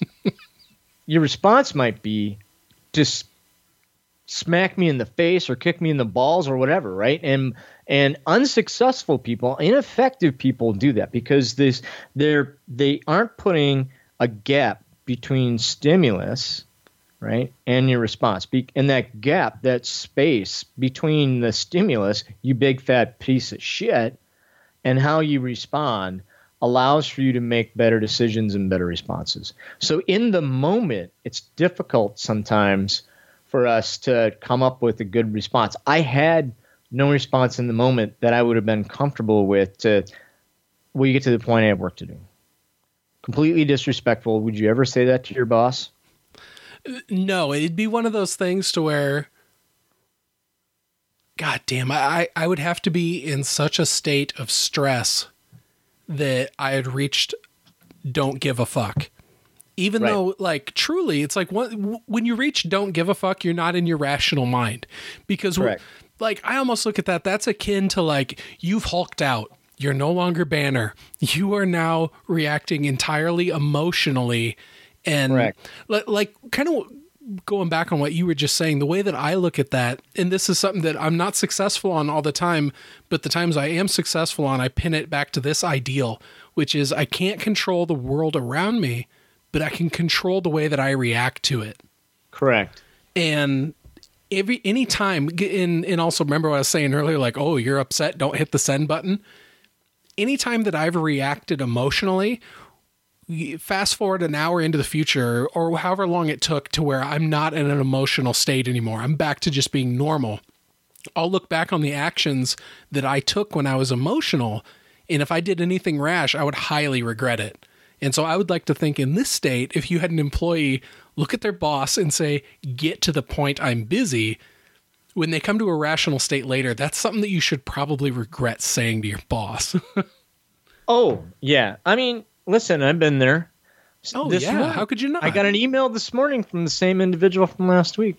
Had a question for me. I ha- I had already, you know, set up a meeting to talk about something, and are are we ready to deliver this early? I'm stimuli. You didn't pay attention to what I said. Um, I started typing something, and then I just stopped and I put it away, and I I thought about it because I I had to think about it because if I if I were to react the way I want to react right now, I'm to say or do things that I'm to maybe not like. Um, and that happens like daily, right? You'll get oh, some people are just so selfish around the things that you know. Somebody gave feedback on something that I put together, and it was just listen. If you're to give me feedback, make sure it's constructive. Like if I'm not giving you what you want, will you please be very clear on what it is that you want instead of being nebulous about what you want? Because now you're not helping. Now you're just complaining, right? So if you're giving me feedback, make sure that it's constructive and it's and it's something that I can point to and, and grow from, right? Because now I got to go back to you and say, all right, can you help me out? I don't understand exactly what you want. I'll own that. Please let me know what you want so I can make the very best product for you moving forward, right? But no, I didn't get that. I got a whole bunch of junk. Um, and it's hard not to take that personally, right? So I like I, I put it down and I and again I started typing I put it down and I just stared at a wall. I'm like oh, I gotta think about this. And I gotta think about what I'm gonna say. And I think about um and one of my employees called me up you okay Scott? I'm like yeah I'm fine. He goes well you're really short with me on on uh, on Skype? Because he asked me a question. I said okay. One word answers are not okay so I just want to make sure you're okay. Oh no I'm I'm I'm pissed right now but not at you all right and I gotta I'm you just caught me in a moment where I'm just kind of processing about how I'm gonna deal with something and has nothing to do with you. You and I aren't good. Your your work is great. I'm sorry it was only one word. That's all I had for you right there because I'm really kind of focusing on how I'm gonna deal with things. So moving forward with the story, right? So that's an issue. So we talk about that. Um and we finally get to you know it, one of the other things too I learned from from leadership is that you can't cheerlead some way somebody to better better products. Uh, and people do that all the time. Like if you make a small incremental change and you're moving in the right direction, but you're not quite there yet, yeah, good job. Now you got to keep it up. You got to keep it up. And I'm a huge cheerleader, right? I'm gonna give praise a lot. Praise my people, right? Because my people are happy they deliver better stuff. But if Thank you for huge- recognizing that. oh my God, well it's it's oh I we all need it, right? No, like a happy workforce is a productive workforce. Oh, like if morale is high, it's easy to work hard. Like Well, I can I'm follow up with that with a story later, but please continue. Well, listen, you know, the best way to get me to do anything for you is tell me I'm a good I'm good at something. Because I will jump through hoops of fucking fire for you if you do that, sir. Shooty, you are the man. I love you. Okay, um, all right. 75 inch 4K TV for Joe. Here we go. right. So I finally got to the point where um, uh, I can no longer, right? I, I, I put off this hard conversation. I can no longer allow it to continue. Like this, this is got a, we've got a problem now. because I can't meet the needs of the business with the output. You know what I'm saying? Because I'm I'm going back and I'm redoing shit. I actually she turned in something that was so awful, and I knew she had so much on her plate that me coaching her on how to get it better. This is a terrible thing. I'll totally admit it. Would have been it would it was just easier for me to fix it than it was for me to hurt to coach her and have her turn it in again and then I coach her again and again. You know what I'm saying? Because yeah. all the coaching in the world is going to make a difference here. This is a talent issue now. Oh, and oh, by the way, your your attitude about coaching and getting feedback and people trying to help you has been so poor that now nobody wants to help you right so now that's a really big pickle so now we get oh by the way um, if you have to have a hard conversation joe when should you have that hard conversation Ooh. Well, there's an easy a, answer to this. Yeah, th- yeah, this is one that I don't I can't tell you the answer to this because I could give you good reasons why I would rather get a tough conversation at the beginning of the day, and I can give you good reasons why I'd rather get it at the end of the day. Well, I mean, I'm not talking about time of day. You have those conversations immediately. Oh, like, okay. Now I get what you're saying. I, you I, I, read it too literally. No, that's fine because the longer I put off a hard conversation, the harder it gets. Oh, it's absolutely. Just, it's just, and it sucks, right? It's like uh, there's a phrase like, uh, ever heard "eat the frog"? I've never heard that. Okay, so the fr- the phrase is the eat the frog. So imagine Joe, you have a day in front of you, and sometime during your day, you have to eat a live frog. Just has to be done. you're going to want to get that done as soon as possible, so that you're not sitting possible. and thinking about the, the fact that you're going to do this disgusting thing all day. Fucking first thing you should do is eat that frog, so you're done. You don't have to worry about it. The longer you put off hard conversations like eating the frog, man, that frog just sits there. So I have a hard conversation before the end of the year. I'm like, hey, you know what? Um, there's a talent gap. Um, senior leadership's not happy. I have to meet the needs of senior leadership. We're going to need to do something, but uh, you know the quality of the output isn't where it needs to be. Well, what do you mean? I, I don't know how I could be more clear about this. Um, it's you know this and that. You know your work's not where it needs to be, and I'm I'm going to need to start um, approving your work before you send it out. Well, that's that's junk. I'm like, well, I'm terribly sorry, but this is what needs to happen. I, these are the expectations that the organization has of me, and we're not meeting them, which means that I'm going to have to pay extra attention to you and get this fixed. So then the beginning of the year comes, right? And I've been partnering with the right people to do this. And and oh by the way, that was a moment, right? So if and when someone gives you hard feedback like that, um, you have two choices, right? So the first choice is to get all upset about it. This person is an asshole, and I don't want to listen to that person. Or you can go ahead and take ownership of that feedback, no matter what it is. Because you know what? Nine times out of 10, you're probably not. I mean, giving uh, people don't like feedback. I think we're allergic to feedback. I don't. I don't want feedback because it's going to be bad. I, or I'm putting my ego up on the line when you tell me that I'm not doing something right, right? And so because of that, we don't. We have a tendency to to to again push off ownership. But if you take ownership in that moment and just say, good, bad, or indifferent, this is the feedback that I got Hey, Scott, I don't like the feedback you gave me. What do I need to do to make this better? You read the fucking book, right? You, we all read this book. We all took um, and, and, all agreed that we were going to go ahead and, and live these principles. And I talk about them, Joe. I talk about it all the fucking time, all the time, right? So in this moment of hard feedback, you take the route of least resistance to your ego and you don't take ownership, I'm ready to pull out all my hair. Right? Yeah. Right? Oh, but it gets better. So th- the story is not over. So this is I'm again, I'm doing this as a service to other people and to tell the story. So um, now the end of the year reviews come and I got to do something that I don't want to do. I got to give written hard. We already had this conversation. So I've kind of set this person up their review is not going to be great. And again, great client relations, great project management skills. Everybody loves, loves this person. We're not meeting the expectations of the business. In good conscience, can I give them a decent review? Yeah, not if they're fine. If they're not firing all on all cylinders, but as an employee and a member of your team, they're expected to be able to hit on all those. it's tough. You got to be honest. You, a, a person can't grow without honest criticisms.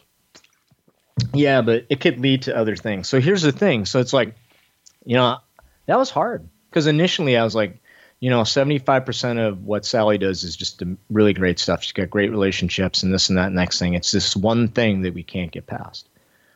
Well, Scott, you can't give a meets expectation review if they're not meeting expectations. And my boss was right. I couldn't do that. So I wrote up a nice, I mean, it, it was long, right? You know, I, mean, I don't know if you get um, yearly reviews or whatever in your organization, but we do. Oh, yeah. And you know what? The good ones are really specific, aren't they? Yeah. Here are examples of the stuff you did well. Here are the examples of the stuff that you have issues with. So mine was full of here's examples of all the good stuff you did. Here's examples of all the things that we're having issues with. Um, so now it's time for the review, right? So I'm going to give this review. Am I looking forward to having this review? Somebody I've known for eight years went to my wedding. We're very close. No, I'm not. I actually was hoping you'd answer that for me, but that's okay. At any rate, Sorry, I was just wrapped up in listening to your story. Oh no, so I thought it was rhetorical. Is gonna, gonna blow your fucking mind. This is this is this is okay. So it's time for the review. So we do the review. We're usually because my, all my all my employees are remote. We usually do all of our conversations over Zoom, where I can see their faces and whatnot. For whatever reason, she showed up to the wrong room, and I saw it. She's in the wrong room. So uh, everything got discombobulated. My camera didn't work, and I, I called her on the phone to get to that room. It was the weirdest thing ever. By the way, I'm on pins and needles. I don't I don't want to have this conversation. I I'm not com- conflict is not something that I enjoy. Do you enjoy conflict, Joe? Mm, not so much. I'd rather things go smoothly, but I know that that's an unrealistic expectation. Right. I mean, but there are people who are conflict avoidance, and in earlier in my in my life, I think I was like I would just run from conflict. That's not healthy either, but I certainly don't enjoy this. So this is not going to be a good time. So we have the conversation. When the conversation was over, I sent a text to my boss and my partners in HR, and I said, That conversation could not have gone any worse. Could not believe it. Oh, no. Like, oh my gosh. Um, what was said? Uh, you're a bad leader you don't know how to lead. Um, this is baloney. Um, you're a coward because I wasn't uh, on a webcam. I'm a coward, right? Uh, all this stuff she just threw at me. Like, I couldn't believe it. I'm like, holy crap. And um, it, it was the weirdest thing, Joe. I'm like, I can't believe this. Like, you know, and I'm trying to go, what else do you want to tell me? Okay, we'll go over this, right? And then she, what else do you want? It was just awful and spiteful and hateful and painful. And uh, wow, I mean, I hung that up and I had a good hour long conversation with the people who were supporting me and behind me and whatnot. And I'm just shaking my head. And um, yeah, and again, this is someone that understood the tenets of ownership. And in a crucial moment of ownership, reacted emotionally there's a word for people like that, Joe. Do you know what that word is? No. Narcissists. Oh, now that you throw that out there, that's crystal clear. That's absolutely true because if you try and tell a narcissist that they did something wrong, wow, they totally go, I'm rubber, you're glue. Look at our president. I try not to. I know that you don't like him, and I'm not a big fan either. But even if I was, I can't deny that he is textbook narcissist. Textbook. It's never his fault. He never takes ownership for a fucking thing. Everybody else made it wrong. You don't solve problems that way. You don't move the nation forward that way. You don't move business forward that way. When someone gives you feedback, if you throw your ego out there and throw it all back at them and do nothing, with the feedback. There's no growth there. And we call that narcissism because you know what? My ego is more important than whatever real is. And that's a bad thing. So, um, yeah, I mean, uh, you know, Rebecca and I have talked over and over and over about the journey that that happened after that conversation. Oh, by the way, uh, I don't know, Joe. If if you were to tell your boss that she or he is a coward, would you expect to still have a job the next day? No, no. That that's yeah. at the point where you're throwing it all like you're in full fuck it mode, and, and you're being completely honest, like you just won the lottery. Four five pages of documentation of that conversation, and that individual kept their job. They're no longer with us. Kept their job for a few months. Made my life a living hell. Oh right? no. Oh oh oh yeah, a living living hell. But um, the, and the only thing wrong with that from a leadership perspective is that there's a thing called leadership capital, right? You know what that is? Mm, I, don't, I don't know if I've ever heard that specific phrase leadership capital uh, pertains man i can't believe this is not a fun podcast. We're going to have to start talking about i don't care. I think it's fucking fascinating. We're going to have to talk about poop or something real quick so people don't turn this off. Leadership ca- as a leader there's only so much leadership capital that i have. So where i invest my time needs to be important. For me my most important time that i have is with my people. I get up and I think about what I'm going to do, and I spend the majority of the beginning of my day talking with my people and making sure that they're taken care of, making sure they got what they need, making sure that they, if they need to gripe, they got an ear for me to gripe with. If we have to solve a problem, that we solve problems together. That's where I spend my leadership capital. The rest of my leadership capital is on, uh, you know, moving the business forward and talking to people about the year training because it's cool as shit, right? So, I mean, amongst other things when you have an ER, an employee relations issue, takes up like 90% of your leadership capital, which is a really painful place to be because it's like, oh my God, just make this go away. Because I got, now I have real work to do. Um, the saddest part of all of this really is just the lack of recog- recognition of what's going on. Again, from a narcissist perspective, that that's what happened. And sadly, I think, again, if you go back to that dichotomy of leadership, you can be close to your people, but not so close that it gets in the way of the business. So now, now we have to do something about this because it's getting in the way of the business, right?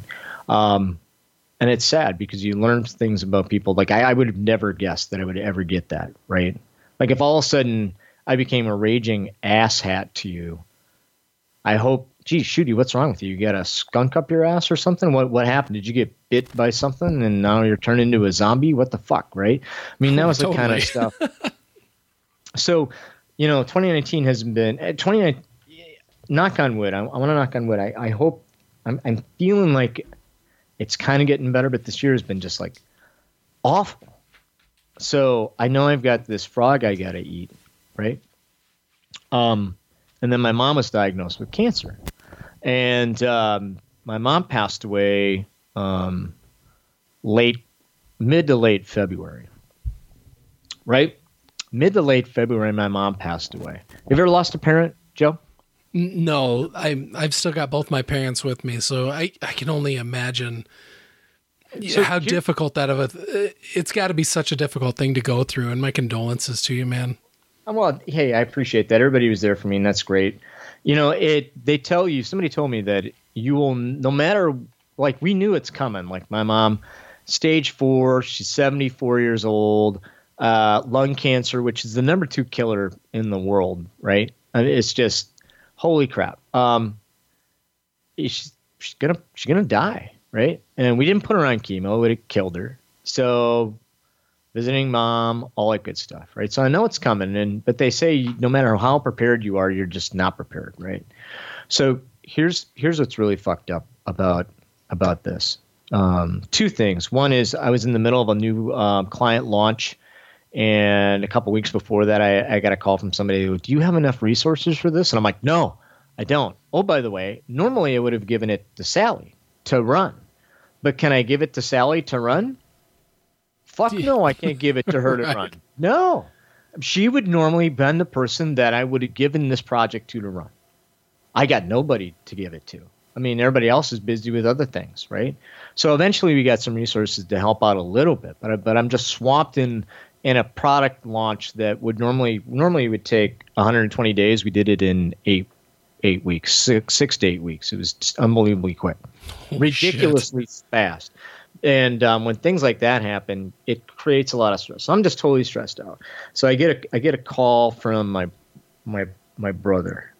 Uh, it was a Thursday, and he goes, "Yeah, um, mom's refusing to eat." Uh, and a couple days before that, she had thrown up on herself, and she's on oxygen. You know, she'd thrown up on herself, and the you know, healthcare and transition care and hospices was not that great. She actually sat there in her wheelchair, couldn't move, with puke on her for about an hour. Wow. You know, ringing a bell for someone to clean her up. And I think that was the last straw for mom. I think mom was like, I don't want to live like this. So she stopped eating. And that is the first sign, by the way, that people are getting ready. So uh, I go, well, well, keep me in touch, right? Um, Friday, get this. So Friday, uh, my brother says, "Hey, um, mom's unconscious. She's not responding." I go, "She's still with us? Yeah. How much time do we got?" Because I don't know. She may last a day or two, maybe. I'm freaking out. It's Friday in the afternoon, right? Um, I'm four hours four or five hours away because I got to get on a plane and get out there. I text my wife and said, "Mom's unconscious. I'm gonna go." Right. So Lynn kind of freaks out. She goes, "What do you mean you're gonna go? I got I got to go up. I got to visit my mom. I got I got to go say goodbye to mom." And um, she goes, "Without me?" And I'm like, "It's the tickets are outrageous. You're at work." I got to do what I got to do because in that moment you you stop thinking rationally. Like this this, is not a rational decision. I mean, it's the right decision, but it's not necessarily a rational one because it's there's a lot of things that can happen between now and then. And so um, she goes, "I'm coming home." So she starts coming home, and then uh, I uh, got a call from my aunt who was with my mom and my brother, and she's like, "Are you really thinking about coming up?" I go, "Yeah, I'm looking for a flight right now." She goes, I want, and her husband died of brain cancer, I don't know, five, six years ago. And she was like, here's what I want you to think about. Um, why do you want to come up to see mom? And I said, because I got to be there to say goodbye. She goes, do you have to be there to say goodbye? And I was like, no, I guess not. She goes, I want you to consider this. Listen, if you if you want a place to stay tonight, I'll put you up. Not a problem. You want to fly out here? Not a problem. But I'm going to be with your mother here in an hour, and you I'll hold the phone up to her to her ear, and you can say goodbye, and she'll hear you, and that'll be okay. Trust me, she'll hear you. It will be okay. So I at that moment had to make a decision as to was the rational choice. And I, I made the choice not to get on an airline. And instead, when my wife got home, I said goodbye to my mom. Uh, I said she was the kindest person I ever knew. I'm going to get all clumped. Bawled like a baby. Lynn held me. We hung up. 20 minutes later, we were going out to eat. And my brother called and said, Mom just passed. Dude, if I had gotten on that plane I wouldn't have been able to say goodbye to my mom. Yeah. Yeah. Here's what's fucked up. That same day, as all this shit is going down, right? As all this stuff is going down, I got an email. Got an email from Sally. She copied HR. A 12 page rebuttal to my review with email links in it, and comments in it about how I was a liar and a horrible boss on the day that my mom was passing away. Oh man. Right? Dude, I haven't even read it. I put I it away. I would never read it. I I I put it away. Yeah, you're right. I should probably just delete it. I uh I called my boss after cuz he got it and uh, so I called my, uh, we need to talk about this. And he told me not to read it. He goes, I'm not going to read it. I said, okay. And HR is like, don't beat yourself up. And I'm like, well, you know, me, I'm going to take ownership in this. She goes, don't worry about it. You're okay. And so the HR rep hung up and I said, Chris, I got to let you know something. He goes, what? So my mom is dying. and his eyes got as big as like you know that cigar that you were smoking. You talked about, and he was just shaking his head like, "Man, I'm so sorry." But it's that compounding message of things. Now here's here's what's even more fucked up about that, right? Is that Sally found out that the same day she sent that email that my mother passed away. If you had done something like that, Joe, and you had sent a diatribe of 12 pages about how you were unjustly, how your review was unjust and it needs to be changed and all that stuff, and the person that you send it to, mom, died that same day, how would you feel? I would feel absolutely horrible to the point where I would probably lose sleep that night. No remorse. No, I'm sorry. Nothing. Narcissism. It's a bad, bad thing. I guess I, I tell that story because I, I feel like I there's so many I could write a book on everything I learned about uh, about these kinds of things, and we've kind of talked a little bit about um, the uh, the implications of you know not taking ownership and all that kind of stuff. But it's just just another I don't want to put it. I think there's learnings in it. I just hope that my story sometimes can reach out. There's more in my mom's story. I want to talk about that in a minute, but I just hope that people can that can understand that, right? Um, oh, absolutely. And, oh my god. I mean, well, and especially what's so crazy is that I mean, you had handed out Jocko's book to all the people on your staff, and you're like, "Hey, let's let's read this and let's live by it."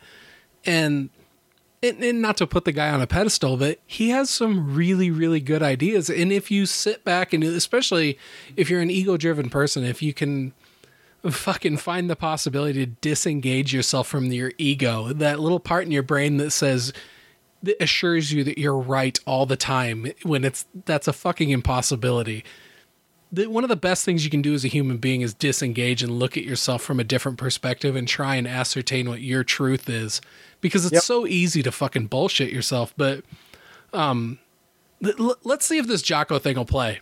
I've never tried to do this on a podcast, but let's see if his good thing will play. One of my direct subordinates, one of my guys that worked for me, he would he would call me up or pull me aside with some major problem, some issue that was going on, and he'd say, Boss, we got this and that and the other thing. And I'd look at him and I'd say, Good. And finally, one day he was telling me about some issue that he was having, some problem. And he said, I already know what you're going to say. And I said, Well, what am I going to say? He said, You're going to say good. He said, That's what you always say. When something is wrong and going bad, you always just look at me and say good. And I said, Well, yeah. When things are going bad, there's going to be some good that's going to come from it. Didn't get the new high speed gear we wanted? Good. Didn't get promoted? Good. More time to get better. Oh, mission got canceled? Good. We can focus on another one. Didn't get funded. Didn't get the job you wanted. Got injured. Sprained my ankle. Got tapped out? Good. Got beat? Good. You learned. Unexpected problems? Good. We have the opportunity to figure out a solution. That's it. When things are going bad, don't get all bummed out, don't get startled, don't get frustrated. If you can say the word good, guess what? it means you're still alive. It means you're still breathing. And if you're still breathing, well, then hell, you still got some fight left in you. So get up, dust off, reload, recalibrate, re engage, and go out on the attack.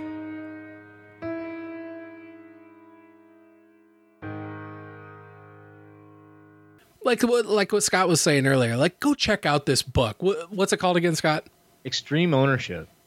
And this guy's it's, fucking fantastic. He's fantastic. I mean, honest to God, changed my life. Totally changed my life. But you know, the reality, uh, it's just.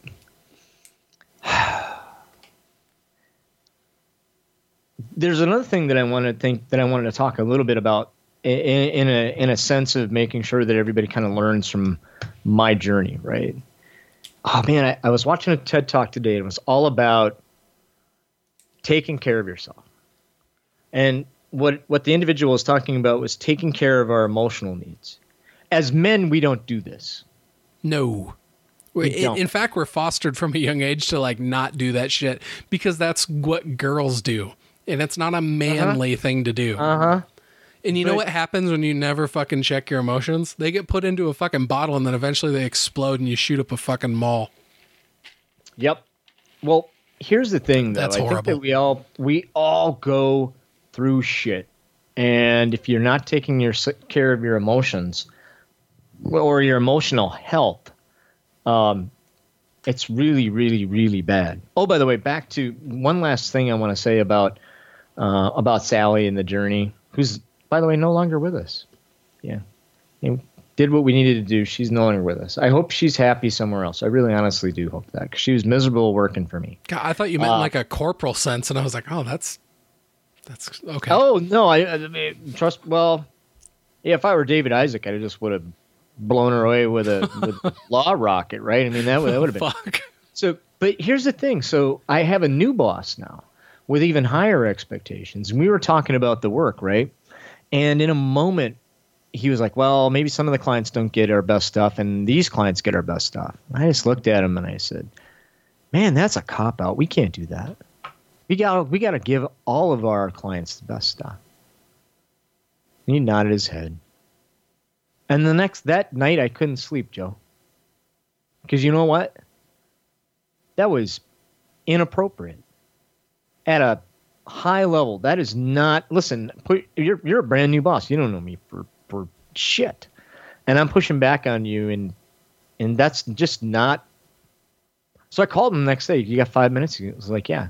Hey, listen, I just want to let you know I used some language yesterday that I'm not proud of. Um, I'm trying to set an example for you and try to let you know that these are the expectations that I'm going to have for my team, and, and these are the expectations that we're going to have with the work. But I want to build a relationship with trust with you, and I want to build a relationship where you can count on me. And I, you know, using language like cop out is disrespectful to you as a leader and disrespectful to you in your position. And I just don't think that um, that was appropriate. And I apologize, and I'm gonna I'm gonna tone down the casual nature of our talk until um, you, until you can know what it is for what it is, and I'll probably never use that language again. Oh, you didn't need to do that, Scott. That, I, I get it. Uh, and that's exactly what he told me. But deep down inside, what do you think he thought? Yeah, I mean, for sure, you were taking ownership of your language in that in that exchange, and you expect better yourself. So, correct. Yeah, should have given him the warm fuzzies, right? Dudes you know, I yeah, I, I can't imagine as a leader how I how I wouldn't have appreciated a conversation like that. Oh, by the way, we've had you know when the when the poop hit the fan with the the things last week. I called him on a Friday and I just said, "Hey, listen, I I need." Goes, "What's up? What's up? What's wrong?" Listen, this what this is what happened yesterday. I want you to hear it from me before you hear it from somebody else. There's a chance you might hear it from somebody else, and I'm not going to live that way. I'm not. A, I'm a I'm a no surprises guy. Um, and by the way, you should do that. Pro tip, everybody. Uh, if you think that you can just pretend that something bad didn't happen uh, and that your boss will maybe never hear about it, um, you are lying to yourself because your boss will always hear about it sometime. And then you're going to look like an asshole. Um, but anyway, emotional health really important that you take care of yourself. I know when my mom passed away, we had all that stuff with a new client. I know we talked about it in the yard. Uh, and over the weekend, I'm sitting there thinking, and I told everybody that I could, right? And over the weekend, there's all this stuff that needed to get done. And so I'm like, I'm going to spend this weekend and I'm going to go ahead and do some things to get ahead on the business um, so, that, so that the people around me that are counting on me because I'm not going to be there that they're taken care of, Joe. And uh, I was doing it while I was writing a eulogy for my mom. Let's just say that was really dumb. Like you, you can't. no kidding. Can't, that's not something you multitask. You can't write a you. Oh, oh! I stopped and just cried for an hours, right? And uh, um, Well, how could you not be wrapped up in your grief while writing a eulogy and then to try and do anything else at the same time? It's like, wow. Oh my god! And Lynn was really great, but I, I got to tell you, I took uh, you know I came into work on Monday. Oh, your mom died? Yeah. Why are you here at work? Well, I got to get some things set up, and then I'm going to disconnect. And one day at work turned into kind of two days at work, and so I took three days off. And I think I told the story. I don't know if you heard about it, but I actually had a couple clients call me right before my mom's funeral, with even with an out of office thing, that they were so dependent on an answer from somebody that uh, that they chose at that point in time to call me. And I'm an idiot. I I looked at the voicemail and just lost my shit. Dumb. You're not doing anybody any favors by not taking care of yourself. And I'm still not very good at that, Joe. I don't I don't I don't have any good advice on how to do stuff other than when here's here's what I have said. My dad's at a in a VA home. He's got dementia. Um, you know, he's kind of like Timmy. Hey, Dad, Timmy, right? So I mean, that's what I get from my dad. Still love my dad. Dad's great. Uh, when he goes, and he will. Actually, I'm still surprised he's around. I thought for sure he would kick the bucket right after Mom died. Honest to God, but he but he didn't. He's still around. When he does, uh, there's going to be one phone call. Ring. Hey, Dad passed away. Um, here are my projects. You won't hear from me for a week and a half. What questions do you have? Goodbye. Yeah. And that's the way you should handle it. Yep. Because, you know, people and this this where you can take ownership too too far. Like, okay, I'm gonna go ahead and make sure everything's good from a business sense. Because I'm um I don't know, have you ever done Myers Briggs? No, I've never even heard of that. I oh my gosh, it's a it's a very widely known um, personality test. Like everybody kind of falls into different personality types. Uh, I am an E F um, N J, which means um, emotional, the oh extrovert. Excuse me, extrovert, feeler. Um, I can't remember what N is all about. Uh, I guess it has something to do with creativity. And then J. J's are this way. Um, the, the, it's either J. I can't remember the other letter, but are, I am a. All my work has to be done before I can go play. Like, I can't have a good time if I know I have a ton of work I have to do. Are you like that, Joe? Or are you? Are you? A, I can go play anytime I want. Okay, well, here's the dichotomy in my personality. I'm like that way. I'm like that when I'm at work. When when I have like cuz basically like my my job is it, it is a function of the fact that our society is set up in such a way that I need to make money and I need to pay bills. Right? That's the mm-hmm. reason I have a job. Right. And because that is the only reason I have a job, that means that I need to put in the best performance I can every single day and I need to be the best employee I can every day because that is how I'm going to get good reviews at year's end and that's how I'm going to get the best raise or bonuses or whatever possible, right? Right. And I feel like there are lots of days where I put so much of myself into my job that when I get off work and then I'm only accountable to myself for personal projects, to where it's like, hmm, am I going to take more time out here? Am I am I going to work on my new novel? Am I going to throw myself into scheduling the next podcast and, and making sure that that shit happens?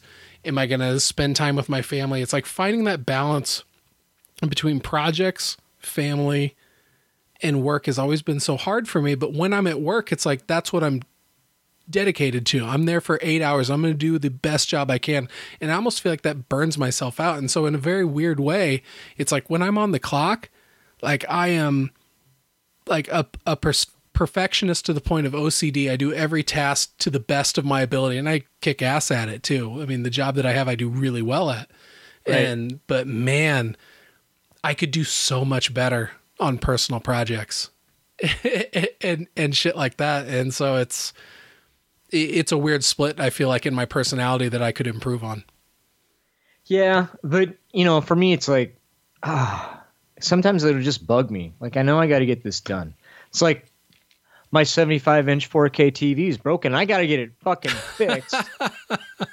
before I, you know what I'm saying? No, I totally know what you mean. Totally, that's just the way I am. But you know, when it comes to your mental health, you just gotta, because you're actually doing a disservice by not taking care of myself. I didn't give the people around me the chance to rise up and take care of shit in an emergency situation. Because I had every right to disconnect from work and take care of myself, and I chose not to. Don't be like me. Take care of yourself. Give the people around you the opportunity to do great stuff, and see if it happens. Because I'll tell you, when I came back, most of the stuff I set up to get done didn't get done anyway, which Yeah. is frustrating, right? So I'm frustrated now, but you know, opportunities. Make make the most of what you got. Take care of yourself. um, get Jocko's book. Uh, man, Dude, I'm know, so OCD like that with work. The the last time I took a week long vacation, I made uh, I put together a three ring binder, and the very first page of it had a week breakdown of what I do. This is my tasks for Monday. This is my tasks for Tuesday. And then as you flip past that, there were detailed, literal step by step instructions for every single one of those tasks, plus other things that may come up. And this was all collated together in a three ring binder. And it, I even put an insert in the spine that said Joe's weekly instructions. And then on the back, in an homage to the Hitchhiker's Guide to the Galaxy, I put "Don't panic." right? So yeah, dude, I I don't know when I describe myself as OCD at my job, I'm not fucking exaggerating. That's that's how I roll. I can't help it. Yeah, uh, no, I get it. I actually have two notebooks. I have a notebook where I take notes on the things that I need to do, and I actually make little. I don't know if you like this. I make little boxes from a checklist perspective, and I actually put a little shadow under them. It's just a thing that I do so I could check it off when it's done. But then I found out that I was always going back to to do lists that were like eight pages behind the notes I was taking on, and then redoing a to do list within the same notebook. Well, redoing a to do list is a good exercise because I have to think about all the things I may have missed and redo it again. But it's just too cumbersome. So now I actually have a to do list that's in a separate journal. Isn't that dumb? Well, I just, it's not dumb, but just how I deal with it. Well, I mean, hey, go whatever works for you. Every fucking day. Every fucking day. Yeah. Unbelievable. Um, hey, I heard some news today, and and you know maybe we can go ahead and shift gears and not be so fucking serious about this kind of shit. Yeah, sure. Uh, but leadership's important, and there's not enough. Here's what I do know: there's not enough good leadership out there, and there's not enough people leading leaders either. Right. So that ultimately, that's where I want to go. I want to lead leaders. I want. I want to make better leaders.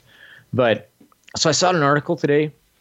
Um, we we we griped about you know people with their petitions on uh, you know to rewrite Game of Thrones and to recast Batman. Did you see the latest petition? Oh, I didn't see the latest one, but people are getting out of hand with their fucking petitions. Like anybody gives a fuck that you collected a half million signatures. There's a petition to bring Iron Man back from the dead. Okay, now this one I have seen, and yeah, I rolled my eyes so hard at that I almost fucking hurt my neck. Right? Unbelievable. What the fuck are you thinking of? It doesn't. It makes no sense. You need to keep paying RDJ absorbent amounts of money and keep him locked in this role that obviously he's okay with moving on from because of me. Me. Well, it's not like we're not going to ever get Iron Man back. Do you read the fucking comics? Are you serious? I mean, Oh, yeah. unbelievably stupid. Come on, uh, he's coming back. We're, you know, I, at some point in time, uh, you will, you will, uh, you will see Iron Man again. You know Yeah. what I'm saying? And- whether it's RDJ or whether they're going to move on and do Riri Williams like they got in the comics now.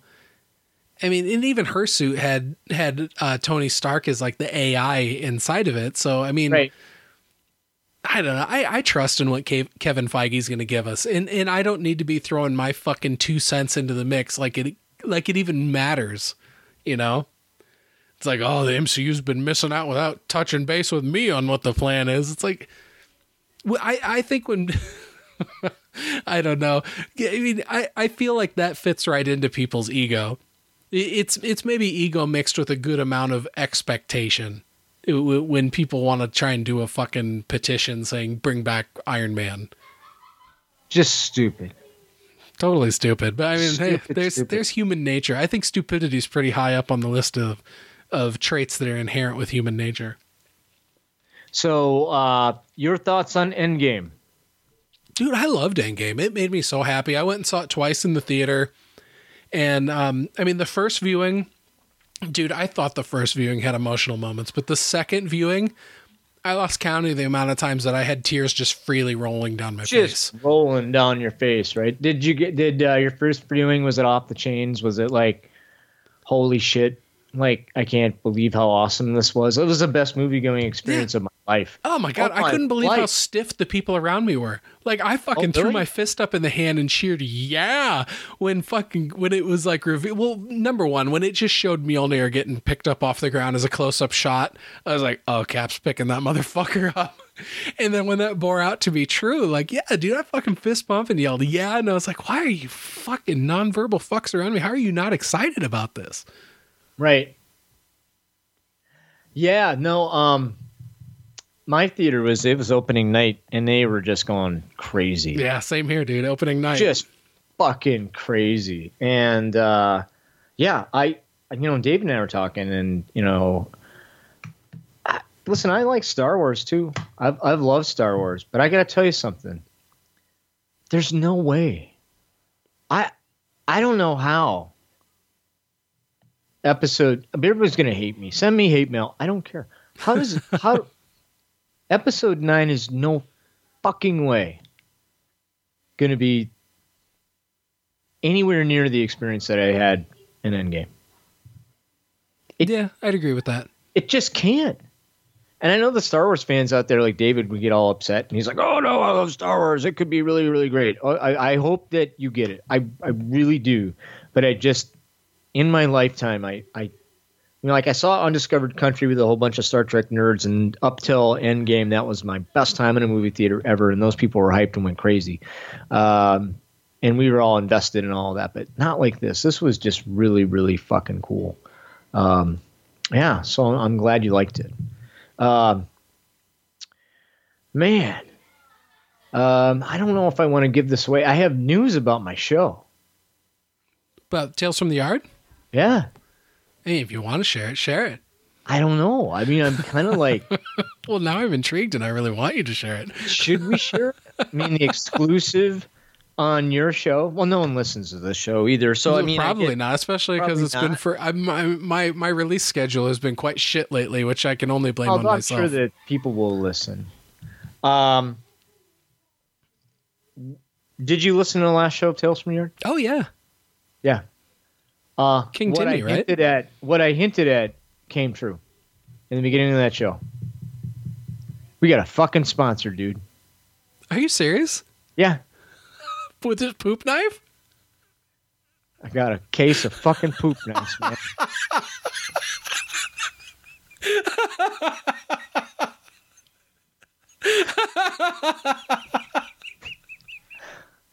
You have That's no fucking- idea what you're doing for my dopamine levels right now, Scott. I tell David, I'm like, they'll never write me back. It's been a year. They wrote me back. We heard you.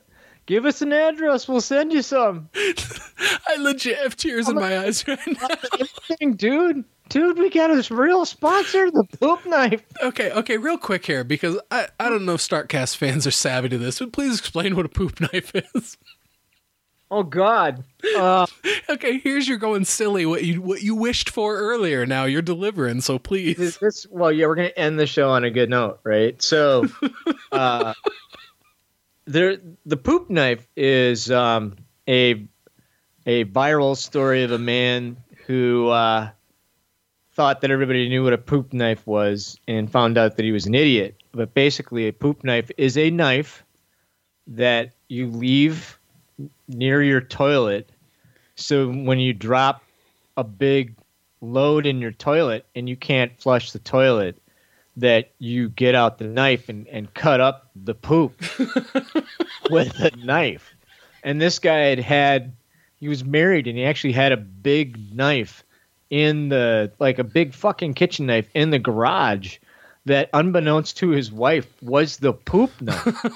and so whenever he had a big ass poop, he would go in the garage, grab this knife and cut up his poop and then hang it back hung on the wall. So and he would I like it that he'd back have to let that log stew while he took a short trip to the garage. And so this mortified his wife, who had used this knife for other things. Thank God, not for food, Rightly Right? so. Right? I would never use a knife in the garage for food, but Oh no, you'd have to be such a savage. right. So, at any rate, we did a story about this uh, a couple years ago, and it was a big funny thing, and it kind of took off. Um, I thought it was hilarious. Most people thought it was hilarious. David was not happy about it, but half the Oh, time- David Isaac was so appalled at the idea of a poop upset. knife. He was not having it. like fuck this is the stupidest thing ever. And every time i bring it up david gets upset. So uh we have this big and the show is called bring me your poop knife. And i was going to give david a shirt that says bring me the poop knife. I actually have a shirt on sale for the leftover army that's got old man shooty on the front. It's a logo and on the back it says bring me your poop knife. I'm going to make um, shirts now for tales of the yard and um, and uh, we'll have that'll be one of the sayings. Bring me your poop knife. Uh, and, and we've got bring your poop knife shirts also in the leftover army. No one's bought one, uh, but we have them. I can't And I believe think they're not hot sellers. David, I'm going to get you a poop knife. You better not, you asshole. I'll, I'll burn it. You know, if I get a shirt that says bring me your poop knife, I'll burn it. So it's always a good way to get David, my co host, to get pissed off is to talk about poop knives. Well, we have this episode. There's a company that actually makes poop knives now, the original poop knife company. And um, they wrote us and said, hey, if you pimp our poop knives, we'll we'll send you some. And this is like, Deal. like I'm like, dude, I don't read messages on SoundCloud. I, I'm like, I read it. I'm like, is this fucking real? So I told David, I'm like, David, they, you know, this is a, about you know a year ago. I they wrote us, and I, I don't think they're listening anymore. I don't think this is real. He goes, did he goes, you you think you could get a sponsor? I'm like, well, I don't know if they answer us back, maybe. They'll never answer us. Oh man, I want a poop knife now. Now David wants a fucking poop knife, right? Because he can get now it it's a story piece. right? I shit you not, record that episode. The very next day, I get an email from them. Loved your episode. What's your address? I'll send you some poop knife. I'm like, no. I love that they've Now, been I have to. Here's what I'm going to do. I want more. So, um, and and I, I listen. If if these people are seriously gonna, they sent me a couple, not a whole lot, but but, but a couple, and they're really nice. They're blue, uh, and they could realistic. It's not like a plastic knife. It's a plastic knife, but it's not like you know your what you you would see at a picnic or something, which would be ineffective at cutting poop. This fucker is is made a real solid plastic. It's poop, right? It's blue. I'm sorry, it's not brown. You would think it'd be brown because it'd be easier to clean, but it's it's blue, and um, it's solid, and it's going to do a great job.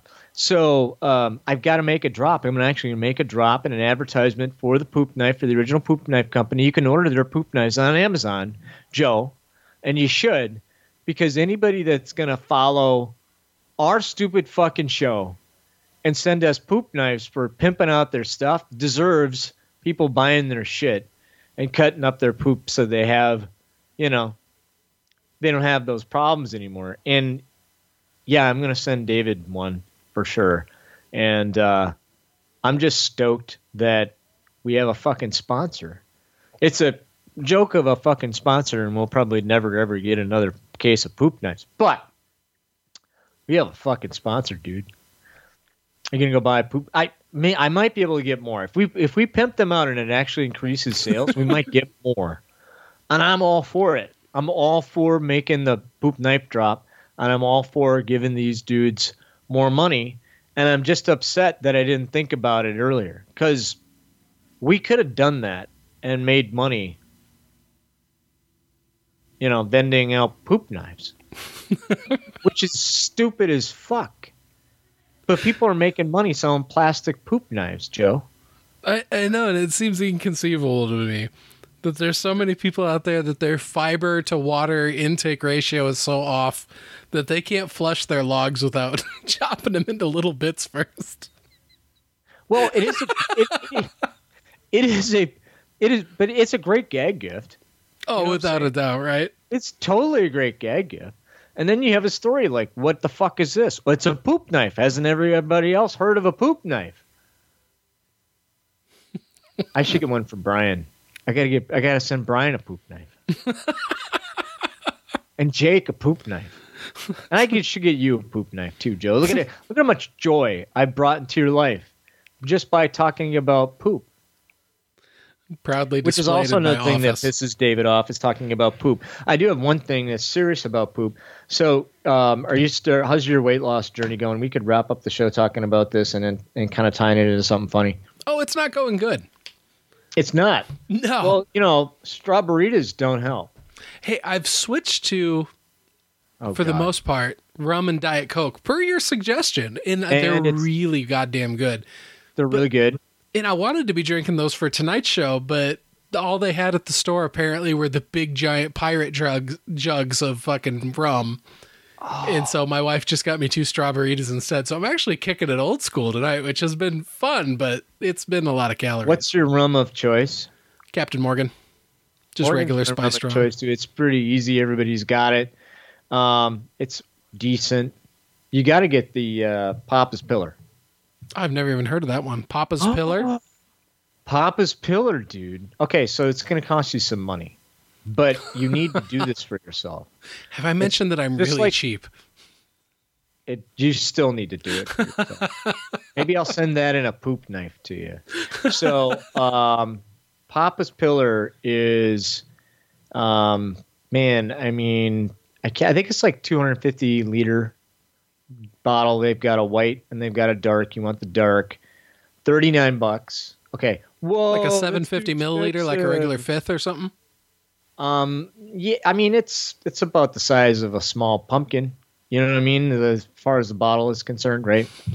About the size of a small pumpkin. I love that you I'm threw me out a Halloween reference. Well, perhaps. Oh, we could talk about that too. It's getting late. You're gonna get in trouble. So, uh, do you do you remember um, Austin and I got wicked drunk um, and did an episode. And I don't know if you ever heard that episode. Um, I dude, I sent you fucking email on that. I said, please more of this. I'm like, I understand this may be rough on your bodies, but this was some of the funniest shit I've ever heard in my life. Yeah, go was- back and look up Tales from the Yard on the Leftover Army podcast and find the one where Scott and his son are shit faced drunk because it's a it's beautiful called thing. Seemed like a good idea. It was called Seemed like a good idea. And we started off the night with um and he was over here recording live and we started off with Mama Juana from uh, Dominican Republic, baby making juice because you get so drunk you have sex and make babies with it. And then we switched over to uh, Papa's Pilar, and then we drink. By the way, you can you can drink straight up Papa's Pilar. You can actually take it like a shot. Like I would not take a cap. Would you ever take a Captain Morgan like a shot? Yeah, I've done it before. It's not Not a awesome. good pleasant experience, right? This is a pleasant experience. Like it's super fucking smooth. It's super fucking potent. It's delicious. It's expensive, but that's okay. Uh, Papa's Pilar. It's it's awesome. That's that's the rum that you should you should try. We have a local rum, Wicked Dolphin, which is good. Um, oh, and there's some other one. I think it's 1908. I tried that the other day, that was really fucking good. Every once in a while, I'll go and because you can get Morgan really fucking cheap. Yeah, it's not bad. I, I got so fucking drunk at C2E2. I just went for the Saturday like I did the year before. Yeah, And uh, I, well, it was a, that was a growing experience for me too. I opened my first bar tab that I ever had. So at 38 wow. years old, I did my first bar tab. How about that? Puppy dog. Okay. But dude, I bet I had 10 rum and cokes. oh my god, what was it? A two hundred dollar bill? What were you? What was your drop? Oh, it was pretty expensive. It ended up being a little over 100 bucks. Oh, of course. And, uh, Yeah. At least you didn't buy everybody a shot. Like who did that? I think that was Faye. oh my god. And then she posted a 450 picture of her bar tab, and wasn't it close to Oh three hundred dollars? God. That's a mistake. um, yeah, you could have bought a couple bottles of Papa's Pilar, and everybody would have been fine. Oh my god! But I ended up taking about a two month break off of drinking. Like I, I would pour myself a Captain and Coke and drink maybe half of it, and then dump it out and just be like, I'm I'm not interested. Nope. So you know what I want to do? As long well, like again, we're just going all over the place. C two E two. You know what I want to do? I'm going to go this year for sure. Oh, I'll be there. Mom, mom died, and then two weeks later, grandma died, and of course the whole Sally thing. I was a mess. Like, like I've talked to Jake about it. I go, I kind of think I might want to go, but I don't know. And that was right before my mom died. When my mom died, like two days after I talked. Not my mom, my my grandma died two days later, and that was just like kick you right in the teeth. Like I, Oh, no I'm kidding. still processing what the fuck happened to my mom and now my grandma. I'm done. Like I can't, I can't. I'm gonna be no fun. I'm gonna be no fun to anybody. Jake gave me the best advice ever. He goes, you know, get your shit together first, and then go. Don't worry about it. We'll be okay. You don't have to go there for us. Go there for you. But if you're not ready to go, don't go. You should stay home. He told me. He told me to stay home. Just stay home. Jake gets it. Same thing happened to fucking Jake. So I get it. He and I are blood brothers now because we went through the same horrible nightmare uh, together. So at any rate, uh, I want to see about. I mean, we could still do the same thing we do every year, but change it up. But I'm wondering if we can get, depending upon how many people are going to be there, but I wonder if we can get a, a room at the uh, at the Hyatt and then just party there. Oh, that would be the shit. You know what I'm saying? Like a little ballroom, like a you know what I'm saying? And and it they it's ex, it's kind of expensive, but if I had enough people, that would be the way to go. Versus going out to the other bar, which is fine. You know, there's nothing wrong with that. But at least this way, I think more people would be safe. You wouldn't be doing the Uber thing. We do our own thing. And if we could do that two nights in a row, because we could do like karaoke at that bar is great, and I love that bar. Bar is fantastic, but they separate the music from where everybody hangs out, and then that's no fun. But we could always get a KJ in a room by ourselves and have our own karaoke party. That would be off the fucking chain. That would be great. So that's if I if I have the opportunity to create things, we'll do it. Oh, by the way, no more spreadsheets. You know what we're gonna do? I'm all ears. Um, Survey Monkey. Oh, that's not a bad idea. Yeah. Yeah. So if you're gonna go, here's a link to the Survey Monkey. Fill out Survey Monkey. I got to say when are you coming in? Where are you staying? What days are you coming? Boom, boom, boom. You don't have to fill out any spreadsheet. Just answer the fucking question. And I'll be there for the sur- I'll get Saturday, man. Spreadsheet out of it, huh? I'll be there for the Saturday for sure. I know you will. Yeah, no, I'll probably come out. David said he'd come out, and Vital, Vitaly said he'd come out. If, if oh those my two god, if those two come out, it's going to be so much fun. oh, I mean, not that it's not fun anyway, but Oh yeah, the th- oh my god, was definitely a much smaller leftover army turnout this last year than than the year before because you know I've only got the two to compare, but um, ah, it was so much fun. But yeah, we, we talked about how we were missing you. no, that's fine. I mean, that's that's great. I mean, it's Rebecca totally me She was drunk, huh? I said it's totally understandable that you weren't there, and you made the right choice. But Oh, yeah, oh, sure. I can't wait to have a drink with you next year. And Oh, for sure. Well, the year before that, when before we got organized about it, and it was just like twelve of us total, that was the best because it was really intimate. Then that was really special. That was a Yeah. special. Man, you weren't there, nope, was Um, not there for that one. But but, But yeah, last year's one was was much more intimate like that, where it was like, yeah, it was a lot easier to have lots of conversation with people, and yep. And it- and I was so drunk. God, I remember I was just laughing hysterically at Brian being a fucking goofball. Oh God. Yeah, yeah, yeah. No, C two is a good time. You just totally you know. All right. Um, I know we got to wrap up soon. So your your diet's not going good because you're drinking strawberries. You should be drinking rum and diet. I'm drinking strawberries tonight. Otherwise, I've been doing pretty good, and, and I've been doing better at it. I'm not like stress eating fucking cheeseburgers and tenderloins and French fries and and and and Pepsi every day at work like I was doing there for a while. I was definitely when when I was learning the new job I had, I was eating my stress.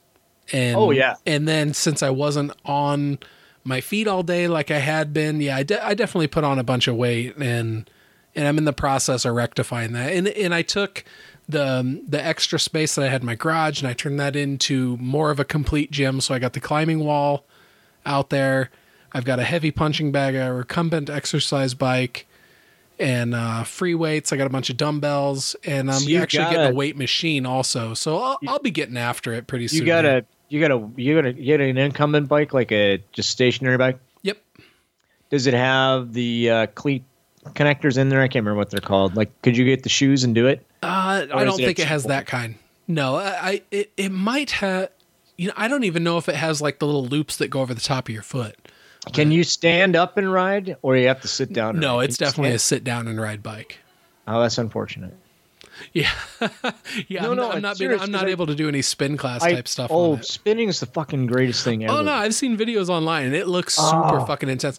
I think Oh. for me, the thing that I'm really missing, and this is the thing that worked for me before in the past, is I need to just put on a heavy backpack and I need to go out into the fucking woods and hike up really, really big hills and just totally exhaust myself that way. Yeah, if that's what you want to do, whatever works for you is fine. So long as you sweat, you got to sweat every day, people. Oh, yeah. Pro tip: sweat every day. If you're not sweating every day, you're not doing it right. Gotta gotta get in at least 20 minutes of sweat. That's No, that, that is the truth, man. You, It's you so true. try and elevate that heart rate for a good 30 minutes every day. I'm- and and I'm not practicing what I'm preaching right now, but I know that's what I need to do. You know. Well, you know, 80% of it really is your diet. So I went on a diet. I paid somebody to help me lose weight. I'm down 20, although quite frankly, I'm down way more inches than I than I am in in weight, which is good, I guess. Um, cuz you know, you always want to adjust it on the scale. So my you know, I'm about a 190 right now. The lowest I've ever been was like 180, 178, 180. So I got another 10 pounds to go. So I'm going to really push it. Hopefully, we break that. I've been kind of hovering around 190 here for three weeks, which sucks. But it is what it is. My my clothes are falling off, which is that's that's, that's, awesome. So you know, oh, and you got to try spin because holy shit, that that it's so good because you're not messing up your knees, um, and it's good for your joints, and you'll just sweat like a pig. And you really only need about. I usually do in the morning if I'm going to spin. I if I do, I, I use the Peloton app, and they, they tip their typical class is 45 minutes, and most of your cycle bars are going to be 45 minutes. That's really all you need. You don't need an hour. You could do it in 45. I usually cut that down to 35. I'll do 35 because I got to go to work, right? Yeah. Uh, but man, I'll burn 800 calories in 35 minutes oh man, that's uh, not bad. without even trying. And just, hey, I'm gonna wring out my wring out your clothes. Just you know, whatever. And that's great. But my point in all this is, t- you know, what is it? Here's my question. What, especially at the gym, at least at my gym, my gym, I'm finding out the more and more time I spend there, it's kind of a ghetto gym. And I'm, I'm not. I'm thinking about changing my gym. What's why can't people flush the toilet at the gym? Oh, dude, that's just a public fucking toilet thing in general. People are very proud of what they've made, and they want other people to see it. That's just gross. I, I don't It's fucking understand. way gross. I gotta go to the bathroom. I I'm a regular guy. Uh, every morning around the same time, I poo. It's a great thing. Lynn is mesmerized by it. Like, are you some kind of fucking mutant? What's up? I and I'll go days without pooping. I'm like, oh no, it's uh six forty five. Yep, It's time. set your clock on it. It's time. it's coming. It's time, right? Although I'm on a low carb diet, so they're smaller now. Um, but for the most part, we're good. But you know, you walk into the bathroom, I got to go back. Aw, man, come on, oh no, it's Flush terrible, this dude. fucking thing. Just, just flush it. If you don't want to use your hand, use your foot. That's what I did. Flush it. Right? And now I'm leery about using this toilet because you know what the fuck? Flush your fucking toilet for God's sakes. Are we animals? Joe, are we fucking animals? Hey, some people it? are. It's not Without my a house. fucking Do you- doubt, some people Do you are. not flush your toilet at your house? Do you just like walk around and let that shit just kind of float around? no? I flush my toilet like it's a hobby. Okay. like for no reason you'll flush your toilet just to be sure that there's nothing in there right i'm just going to flush my toilet to make sure it's it's clean of all this extra bullshit Oh, just yeah. Flush your fucking toilets people. I don't understand this. I don't understand it at all. It makes zero sense. I love this is how we're wrapping up the show. yes. But the most important of PSAs. well i will say this though. Low carb diet you know the best thing for a low carb diet? What's that? quest bars. Oh, dude, Quest bars are so fucking good.